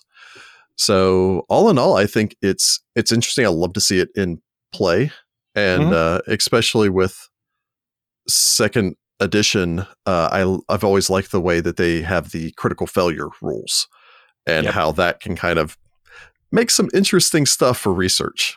Mhm. yeah, I like that you find. It's not that you don't find anything; it's that you find the wrong thing. So Yeah. yeah, it's it's that it's that thing of like actually taking a step back instead of just you just don't make any forward progress that I think is kind of interesting. And in a lot of these subsystems, it has that same kind of a vibe to it. Yeah. Yeah. Um, let's see here. She continues by asking, um, so do you like the deep backgrounds or the incremental alignment system, which I believe we did also cover both of those. Yes. We're big Uh, fans of the deep background. yes. Oh my, it's so good, y'all. So Yeah. good. Um, and then finally, she uh, asks, stamina points, should they have been standard? Which I know Jordan touched on a little bit. Um, yeah, I I don't think so. Um, Yeah, it's that it's that thing with second edition when we I know when we first started playtesting it, one of the things that everybody was worried about was would it still feel like Pathfinder? And I Mhm. feel like the stamina system doesn't feel like Pathfinder. I also, um, I mean, I have played, you know, I, I have also played both Starfinder and Pathfinder 2E. Yeah. And I think that my biggest thing for Pathfinder 2E is that non magical healing is a lot more efficient in Pathfinder 2E. In Starfinder, it's a little Yeah. harder to come by, which makes the stamina system, I think, much more important um, because you can keep Mhm. going by just spending your resolve point. But in Pathfinder, I don't think it's ne- absolutely necessary just because you can just have a doctor who just sits there and, like, you know, heals people outside of combat. Yeah. And anybody can Mhm. train in the medicine skill. Very true. Yeah. Um, this might be it might be considered a little bit of a controversial view, but I kind of feel like let Starfinder have that. Mm. You know, Mhm. it's it's a fun, interesting thing that Starfinder has, and see that. uh, I know a lot of people have kind of there. I've I've listened to some stuff, some behind the scenes stuff where they, you know, some people say it's like, oh, well, they use Starfinder to play test ideas for Pathfinder Second Edition, and some of the behind the scenes stuff was like, well, we were actually working on some stuff for Second Edition, and then the Starfinder team, you know, overheard or we talked about it, and then they went, that's a great idea, let's try implementing that in this new system because why not? It's a good idea. Yeah. Uh, I feel like the stamina system feels distinctly Starfinder, Mhm. and just let Starfinder have it. Yeah. Yeah. They can share the bulk system. Yeah, they've- we're we're already They share sharing bulk. bulk. What more do you want from us? All your But- fantasy characters looking enviously on at my levitating platform. Fortunately, I have a hover droid to carry my tank. So I have a Anyway. levitating platform too, though. It's just called a floating disc. Um, because I have my floating disc. Screw you, Technomancer. Come back when you can cast higher than six level spells. Anyway, but Shots I, fired. um, I think that pretty much covers Rose's questions, though. Like I said, we did cover a lot of her questions just in our general discussion. I think it turns out Um, Rose has some very astute questions, so they were uh, Absolutely. they came up organically during the discussion. So, but thank you for the questions. Um, Good Couch from our Discord uh, has Hey, chimed sir. in with. Uh, hello, hello. Uh, y'all are um, more into the illustrated covers or the faux leather special edition covers. Um, so As- I know as- Rick has his. As much as I like my my faux leather cover here, I do just kind of like the artwork. Yeah. Like the artwork is so beautiful, and while the the leather covers are very nice, it's it's almost more of a display piece. You can see uh, right there. I've got Mhm. a couple others back there uh, propping up with my books there, but I tend to get both, and then Yeah. uh, I'm not one of those people that never takes the faux leather one out of the plastic wrap. But Mm, yeah. I, I don't tend to use them for anything other than like home. You know, I've got one that I keep at home, and then a lot of times when when we're actually back in the recording studio, I'll have ones that I leave there where it's like, oh, I'll I'll need the Bestiary eventually, so I'll leave this here, even though I've got my fancy one back at home. Mm. Yeah, I like the faux leather ones. Um, I just like it when books are fancy and like you don't see many like leather bound books anymore. So Yeah. like those are always cool, and I use them even though I know that they're like you know collector's edition and stuff. So like because like I have the the special edition core rulebook that's the the Mm. same kind of leather construction, and I, I just use it as my regular one. yeah, I was gonna say his Rick just points up at his. So Actually, and you can barely see it over my shoulder there, but there's the uh, the faux leather Ah. Curse of the Crimson Throne up there Yeah, with my first edition stuff. Nice. Nice. yep. Uh, so the librarian in me does like, you know, old school book covers. Um, that's always a treat. Yeah. But I prefer the regular covers for two reasons. First, I just like the pretty pictures. Um, they're pretty, pretty pictures, and I like them. And there's nothing wrong with that. Yeah. Second, despite the fact that I'm a librarian, I uh, have a history of my books um, being very well loved. Mm, So you know, spending extra for like the the special edition covers when I'm probably just going to ding it up and it's going to get cat scratches and all that stuff. Like, Yep. nah, I'll just I'll just stick with the regular one. yeah, see the culprit So- there behind you. yep, Yes. yep. She's awakening from her nap, which is probably fine. better hurry this up then before she gets angry. yes, she'll. Uh, yeah, she'll probably just want to like nuzzle the microphone or something. Yep. All right. What else do we have from Discord? So our fourth question uh, is coming from Array from our Discord. At least I think that's how you pronounce it. I could be doing that wrong, and I apologize ahead of time. Array? Array, Array? yeah, yeah. Let's Um, try you. Asks, uh, what subsystem and alternate rules could you see using in your own games? And are there any you flat out don't like at all? Ooh. Hmm. So for me, um, I actually really like the dueling rules. And I think that's just because I grew up with a lot of things like, you know, Star Wars and uh, Princess Bride and stuff like that. So I've always just liked the idea of like the one on one duel and the back and forth and ripostes and all that fun stuff. Um, I'd love to the do duel that. of fates. Yeah, exactly. um, I I like the infiltration rules. Um, Hmm. I I remember going way back here when I did a homebrew for Pathfinder and I did an infiltration like a bank heist kind of a thing, and Mm. uh, didn't really have a lot of good guidance on that, and uh, so I just kind of made it up.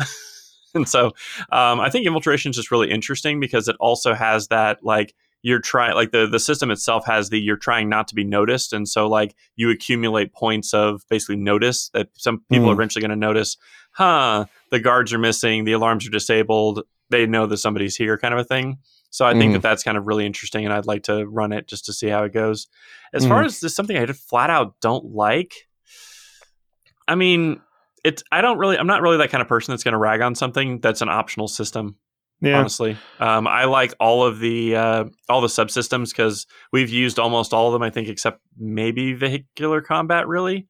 Mm. Um, at one point or another, and you know it's just fun. It's, it's, some of the more memorable moments in my gaming career have been moments where we're using one of the subsystems because it's like a full on stop.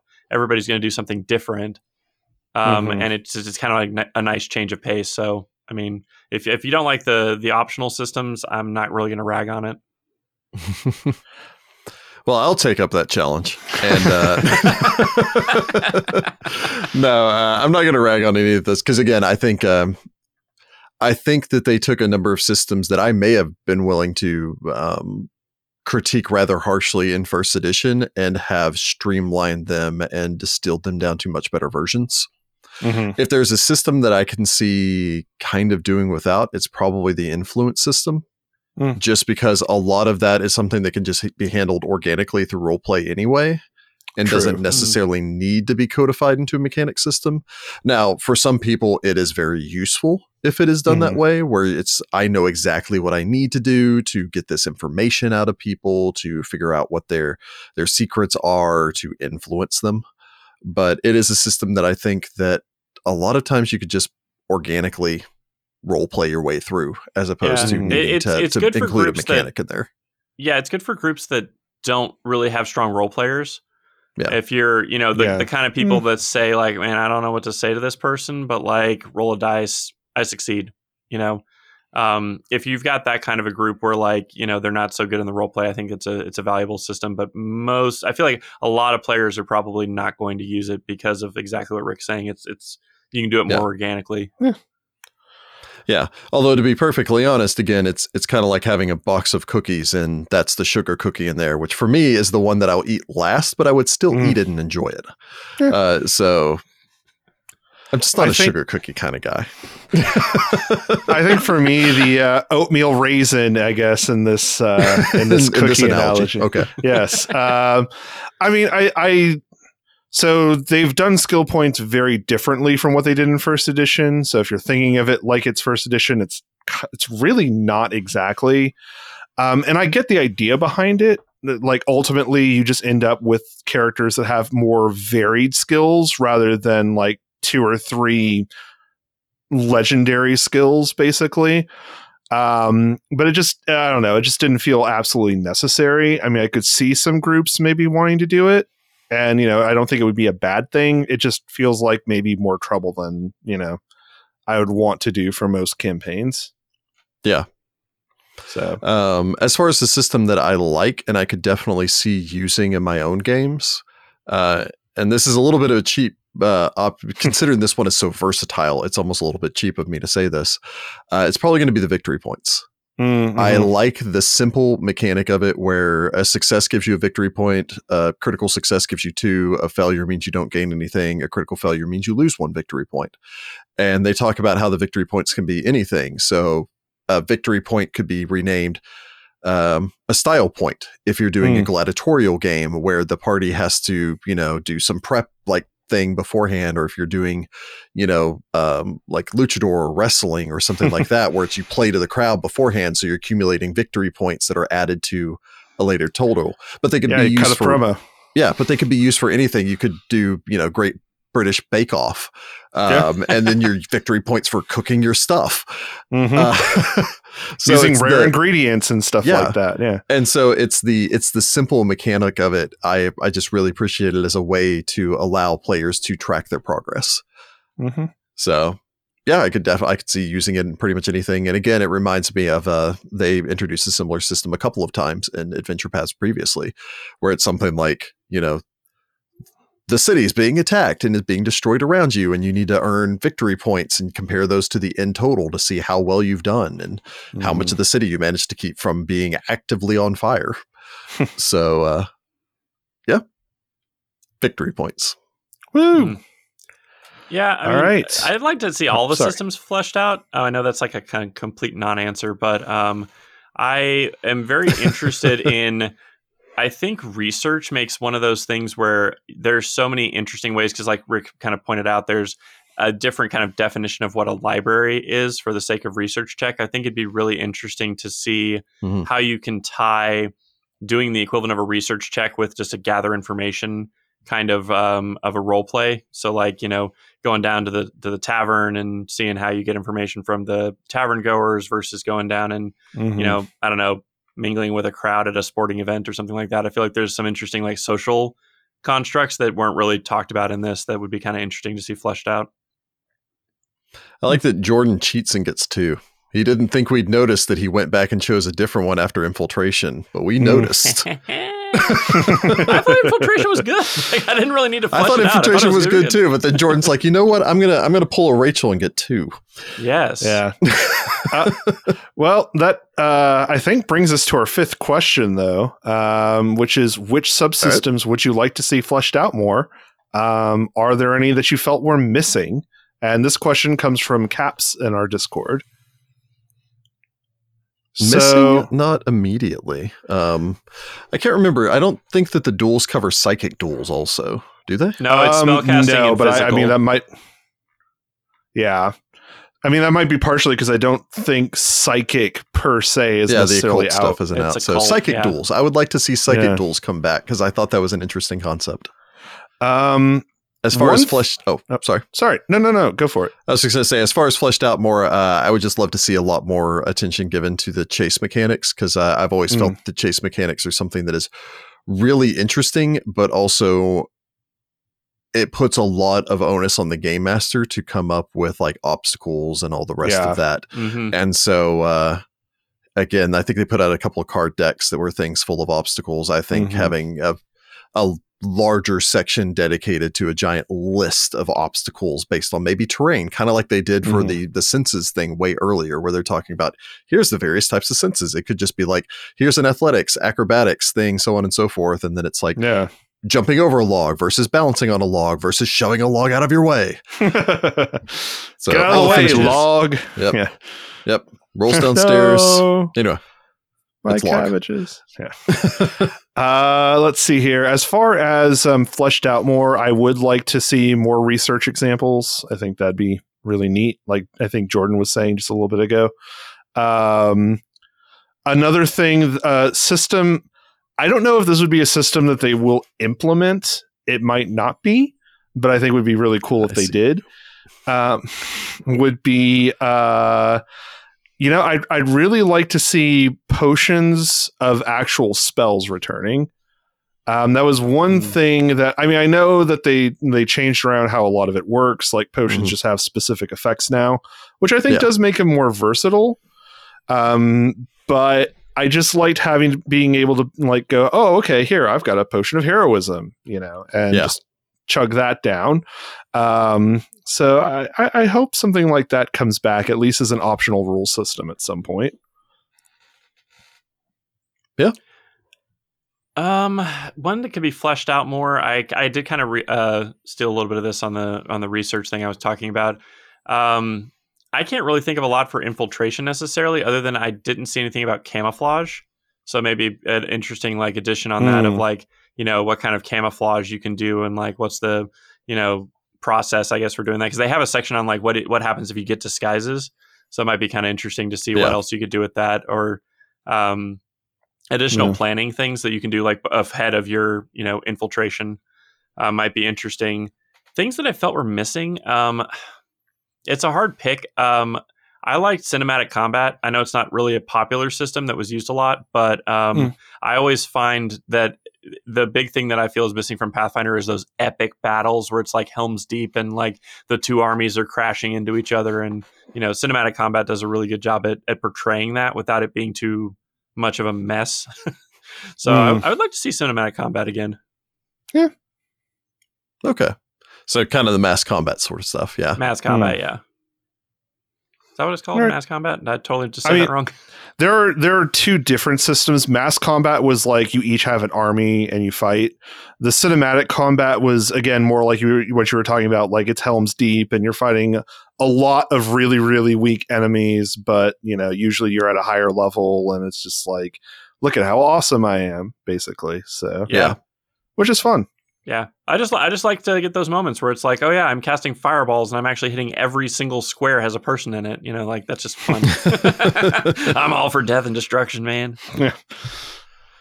All right. Well, we're running a little bit over right now. So, uh, yes. do we want to Yes, rapid fire our way through uh, our questions here in chat? Because I would like a, I'd like to give an answer to all of these. Yes, let me do some Yeah. couple ones here. Uh, so uh, We'll have to contain Crackagar. ourselves because we all go a little long. Yeah, Crackagar uh, says, speaking of Tyrant's Grasp, which part of the guide talks about making your players cry? Oh. It's really just kind of an underlying implication through the entirety of the guide. Uh, Every part It's- made me cry. it's the little it's the little side blurb that says uh, this is survival horror don't expect a happy ending Mm. Oh. yeah. Um, let's see. Oh. English Bob asks. hope. Asks, uh, what's the Oh. best way to handle PC loot when they die and create a new character? Do you give them the new limit and deal with the party gaining wealth? I assume that means they stripped all the items off of them. so i've got two ways that i deal with this um, you guys can let me know if, if you have a different way uh, the first off is i have a lot of times that my players will do basically viking burials where Mhm. it's you died and you get to take your stuff into the next life. Uh, Mhm. It works well when you're you're dealing with players that are willing to do that, and it's just kind of sometimes everyone will take like an item, but it's Mm. not like okay, we're going to strip his body of everything that he owns. Uh, Mhm. I also have always liked it when uh, I think I've only ever had this happen in one game before that a player a character died, and uh, that player's um or that character had a child. Mhm. And so they did like the classic, you know, we've taken all of your father's gear and we put it in this chest and we've returned it back to you. And it's like, you know, look after this and know that your father died a hero. And I always like to think it's like, you know, 10 years down the line, the town gets attacked and he opens up the chest and dons his father's armor. Time to suit Um, up. Yep, time to suit up. And uh, he's suddenly a first level character with like a 10th level character's gear, but sure. Yeah. It's like, whoa, you he was the greatest hero of all. Yeah. Uh, a plus two striking, flaming, you know, great sword. Whoa. Anyway, uh, Yes, everyone remembers Todd, the non-level compliant gold per character level character. he had a very long title. it's Uh, true. the second one that um, I've never really had to do, but Mm. can, is if you have access to what all was on that character, and this requires a bit more of bookworking, is figure out exactly what the treasure value for everything that was on that character was. Uh, figure out what the value of that would have been if they'd sold it, and then Hmm. reduce that amount for the treasure that they'll receive moving forward. Mhm. It is the best way to keep it balanced. A lot of times you can kind of hand wave it if it's, you know, a third or fourth level character dies and they're taking Yeah. their, you know, their Not bow and their gear. sword and yeah, Yeah. all the rest yeah, of in that. the long run, it's not going to be a huge difference. Yeah. But, but if it's the death of like a 12th level character and then they're suddenly dividing his gear amongst themselves and then a new character showing up fully decked out, Mhm. um, that can be an issue. Yeah. A third one actually just occurred to me while I was speaking. So I'll point this one out also. Uh, a great thing to do, especially if they're, say, I don't know, they're fighting their way through a serpent folk lair or something like that, is go, oh God, you know, our wizard died and this is horrible and tragic. And then they, you know, travel down the hallway after, you know, taking all the stuff off of them, open up a door, and then it's like chained to the wall is a elven wizard instead. He's like, Thank you, I've been trapped here this entire time. You don't happen to have gear appropriate for a character of my level. and then they just hand it over to the new character. yeah. yeah. Those are my suggestions. I think they're good ones. Yeah. Um, all right. So moving on, Graph asks, "Have you ever Hi, had Graph. to tell a player you weren't allowing them to play anymore, basically kicking them out?" Yes, yes, I have. Mhm. Um, in I've had to do this a couple of times, actually, unfortunately, and usually it's when a friend of mine brings in a friend that's interested in starting to play, Mm. and um, the couple of times I've had to do this have been for various difficult reasons. Sometimes it's you know the one player that doesn't understand that his comments are offensive or upsetting other players. Uh, and other times it was just occasions where it was someone you just could not Mesh adhere to a schedule. Oh, yeah. hmm Yeah, that that too. uh, that would let him play with everyone else, and so you know he would only be in one out of every three sessions. It's difficult to do. Um, you know, the only advice I can really give about it. Uh, there's advice in this book also, Mhm. but is uh, explain why you're doing it.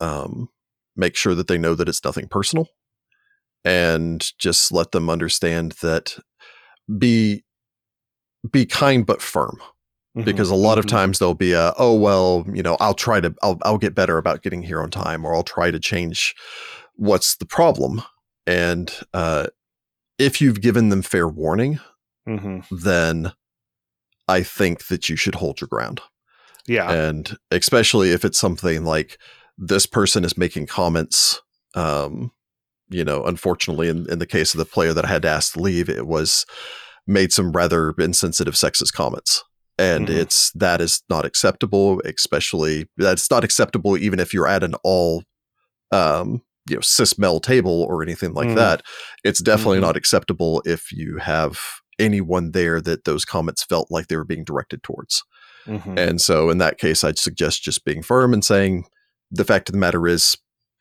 this isn't working. Uh, hopefully you can find your own group and you know this is where the problem is. Maybe reconsider how your words are affecting others. yeah, It's never easy. no, Yeah. And I, I've actually been blessed in not having to have those conversations with any of my players. I'll chalk that up to having uh, an awesome friend group of people who aren't like that. Yeah. But I do remember we have had we have had a time in our in our history together where we had players come in that were just utterly disruptive. Yeah. And you know it was it was a table decision less so than you know just the GM being like I don't want to deal with you anymore you know so um, I, the only advice that I can really give you is to make sure you check in with your players, especially if you're aware that something is, but also if you're not aware that something's going Yeah. on, because just because it doesn't bother you doesn't mean it doesn't bother somebody else at the table. And a lot of times they may not feel comfortable uh, actually going out and and calling somebody out on the floor. So you know, yeah, catch them after the game and say, hey, you know, is everything okay? I saw you got really quiet there during that.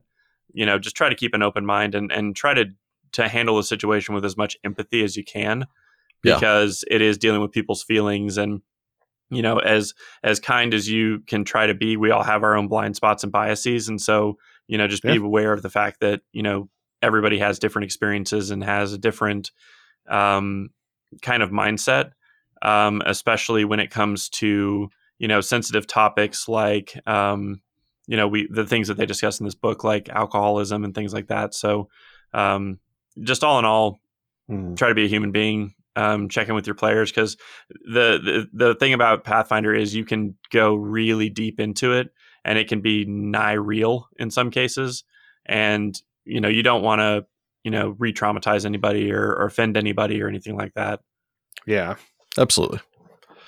Uh, one last thing I would maybe offer as a suggestion for this, even before you reach that point. This is why a lot of times it's a good idea to uh, have a trial run with a player before you bring them Mhm. fully on into what's going to be a long-term game. So if you if you've met a group and you're starting to put something together, maybe try a couple society games beforehand to make sure Yeah. that everyone's personality is going to mesh. And sometimes there'll be problems that don't become apparent, uh, sadly, until the person becomes more comfortable. And then once they become more Yeah. comfortable, they're willing to show a side of them that they usually don't to people that they don't necessarily know. And Mhm. oftentimes that can be, unfortunately, where the the issue stems from. true. yeah yeah I, I, So- i'll second that of, of doing the trial run especially before like an adventure path or anything that's a long-term commitment um, Absolutely. for they, these reasons as well as like you'll find out if they don't, if they're always difficult to schedule and you know if you're trying to do a weekly game and they'll never show up for a weekly game Yeah. um you know it just it solves a lot of problems that you're going to have down the line because the last thing you want to do is be a book in and find out that this person can't commit and things like that Yeah. so I guess the, the takeaway there is be firm but fair. Yeah. Yep. Uh, all right, question from RevCon in the chat. Uh, considering how important AP teams are saving the world, will you ever use the reputation rules? Hmm. I would never say never. I mean, you know, that's that's kind of the thing is like I can't I can't think of us necessarily needing it for like Tyrant's. Well, I guess we're not doing Tyrant's Grasp in second edition, but um, like I would never say never to anything because Hmm. you never know where things are going to go.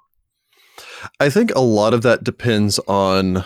Um, I won't delve into spoilers or anything here, but uh, Mhm. I think a lot of that depends on the individual adventure path. Yeah, Because in some adventure paths, your characters word of your character's actions becomes widely known. And oftentimes you know the towns that you save celebrate you and you know the people that you save. And you know maybe you saved a local lord you know or a local nobleman or something like that. Mm. uh, sometimes you're saving the world in the background and no one really knows who you are. And it's just like I show up we show up to a town and you know we're we're really famed in this town of 800 people that we saved from utter destruction Mhm. uh, Mhm. but you know, once we reach the big city, yeah, no one really knows us, and they're just like, "Oh, yeah, that you, you saved that town." Oh, I thought they died a long time ago. Yeah, there was a town out there since Yeah. when? Wow, okay. I thought they died. There are people. There are people still living out there. Wow. Are, are you sure Why? that's a town? No, no. so yeah, I think I think a lot of that kind of depends on you know if you're playing something like you know, and again, I'm avoiding any you know spoilers here, Mm. But if you're playing something like Skull and Shackle, where the whole Mhm. idea is to be these pirates and become these pirates of legend, then yeah, I could definitely see using that mechanic in there where it's you're building up your your character's reputation and renown amongst other pirates. But at the same time, if you're doing something along the lines of um let's Like just say Dark- Council of Dark- Thieves. Yeah. um, Yeah, yeah, or Council dark, Thieves, yeah, but or- you know, Council of Thieves, where it's you know you're kind of You're doing a lot city. of this on the low key, uh, where Mhm. it's like, yeah, we're we're opposing you know the government of Thrune, or we're trying to help the town and do these things, but we're also kind of doing it on the down low. Yeah. So, uh, like we don't want people to know who we are everywhere we go. yeah, and, and Yeah. contrast that with uh, with like Curse of the Crimson Throne, where it's very obvious that you are saving the town, and you know people Yeah. know what you are, and the you have special mon- you know cloaks and all this other stuff. I could also see, see doing it by region as well. Yeah. So it's something like you know if you're looking at Mummy's Mask, you know the the doorkeepers again, no spoilers here, but the the doorkeepers start doing some grand things um, that would be rather well known in the three cities and on Watu, Wati and Tephu. Uh, but at the same time, in Sothis, more likely than not, no one would recognize their names, even if they're household names in the south. yeah. So, yeah, I could I could see using the mechanic though. I think it would be kind of a fun thing to do. Yeah. Okay, next uh, question from Kick the Table in the chat. Is there any tool, rule, subsystem, etc., that you thought was cool but would probably never use in one of your games? Mm. Hmm. Well, again, never say never, but Yeah, I was, like, I was gonna uh, say I, I I can't say that I wouldn't experiment to try it if somebody was keen. You know. Mm-hmm. Yeah. I mean, that being said, um, I most of the games I end up running tend to be localized enough that I don't think I'm going to use vehicles all that often. But you know, they're pro- if they come up though, then yeah, it's handy to have them. I you just say that, and then there's a chariot race through the town. Yeah, I mean, you know, you never know. never but, know, right? uh, but like as far as I can tell, I probably won't use those much, if at all. Yeah. Um, honestly, I think the the only one that really jumps out to me that I've that's come up in a game that I'm doing that I didn't um, end up using was Hexploration. Mm. Uh, In Mm. large part because, not necessarily because I don't like it from a gameplay standpoint. Uh, it's that sometimes subsystems are really good if you're looking at it as a game.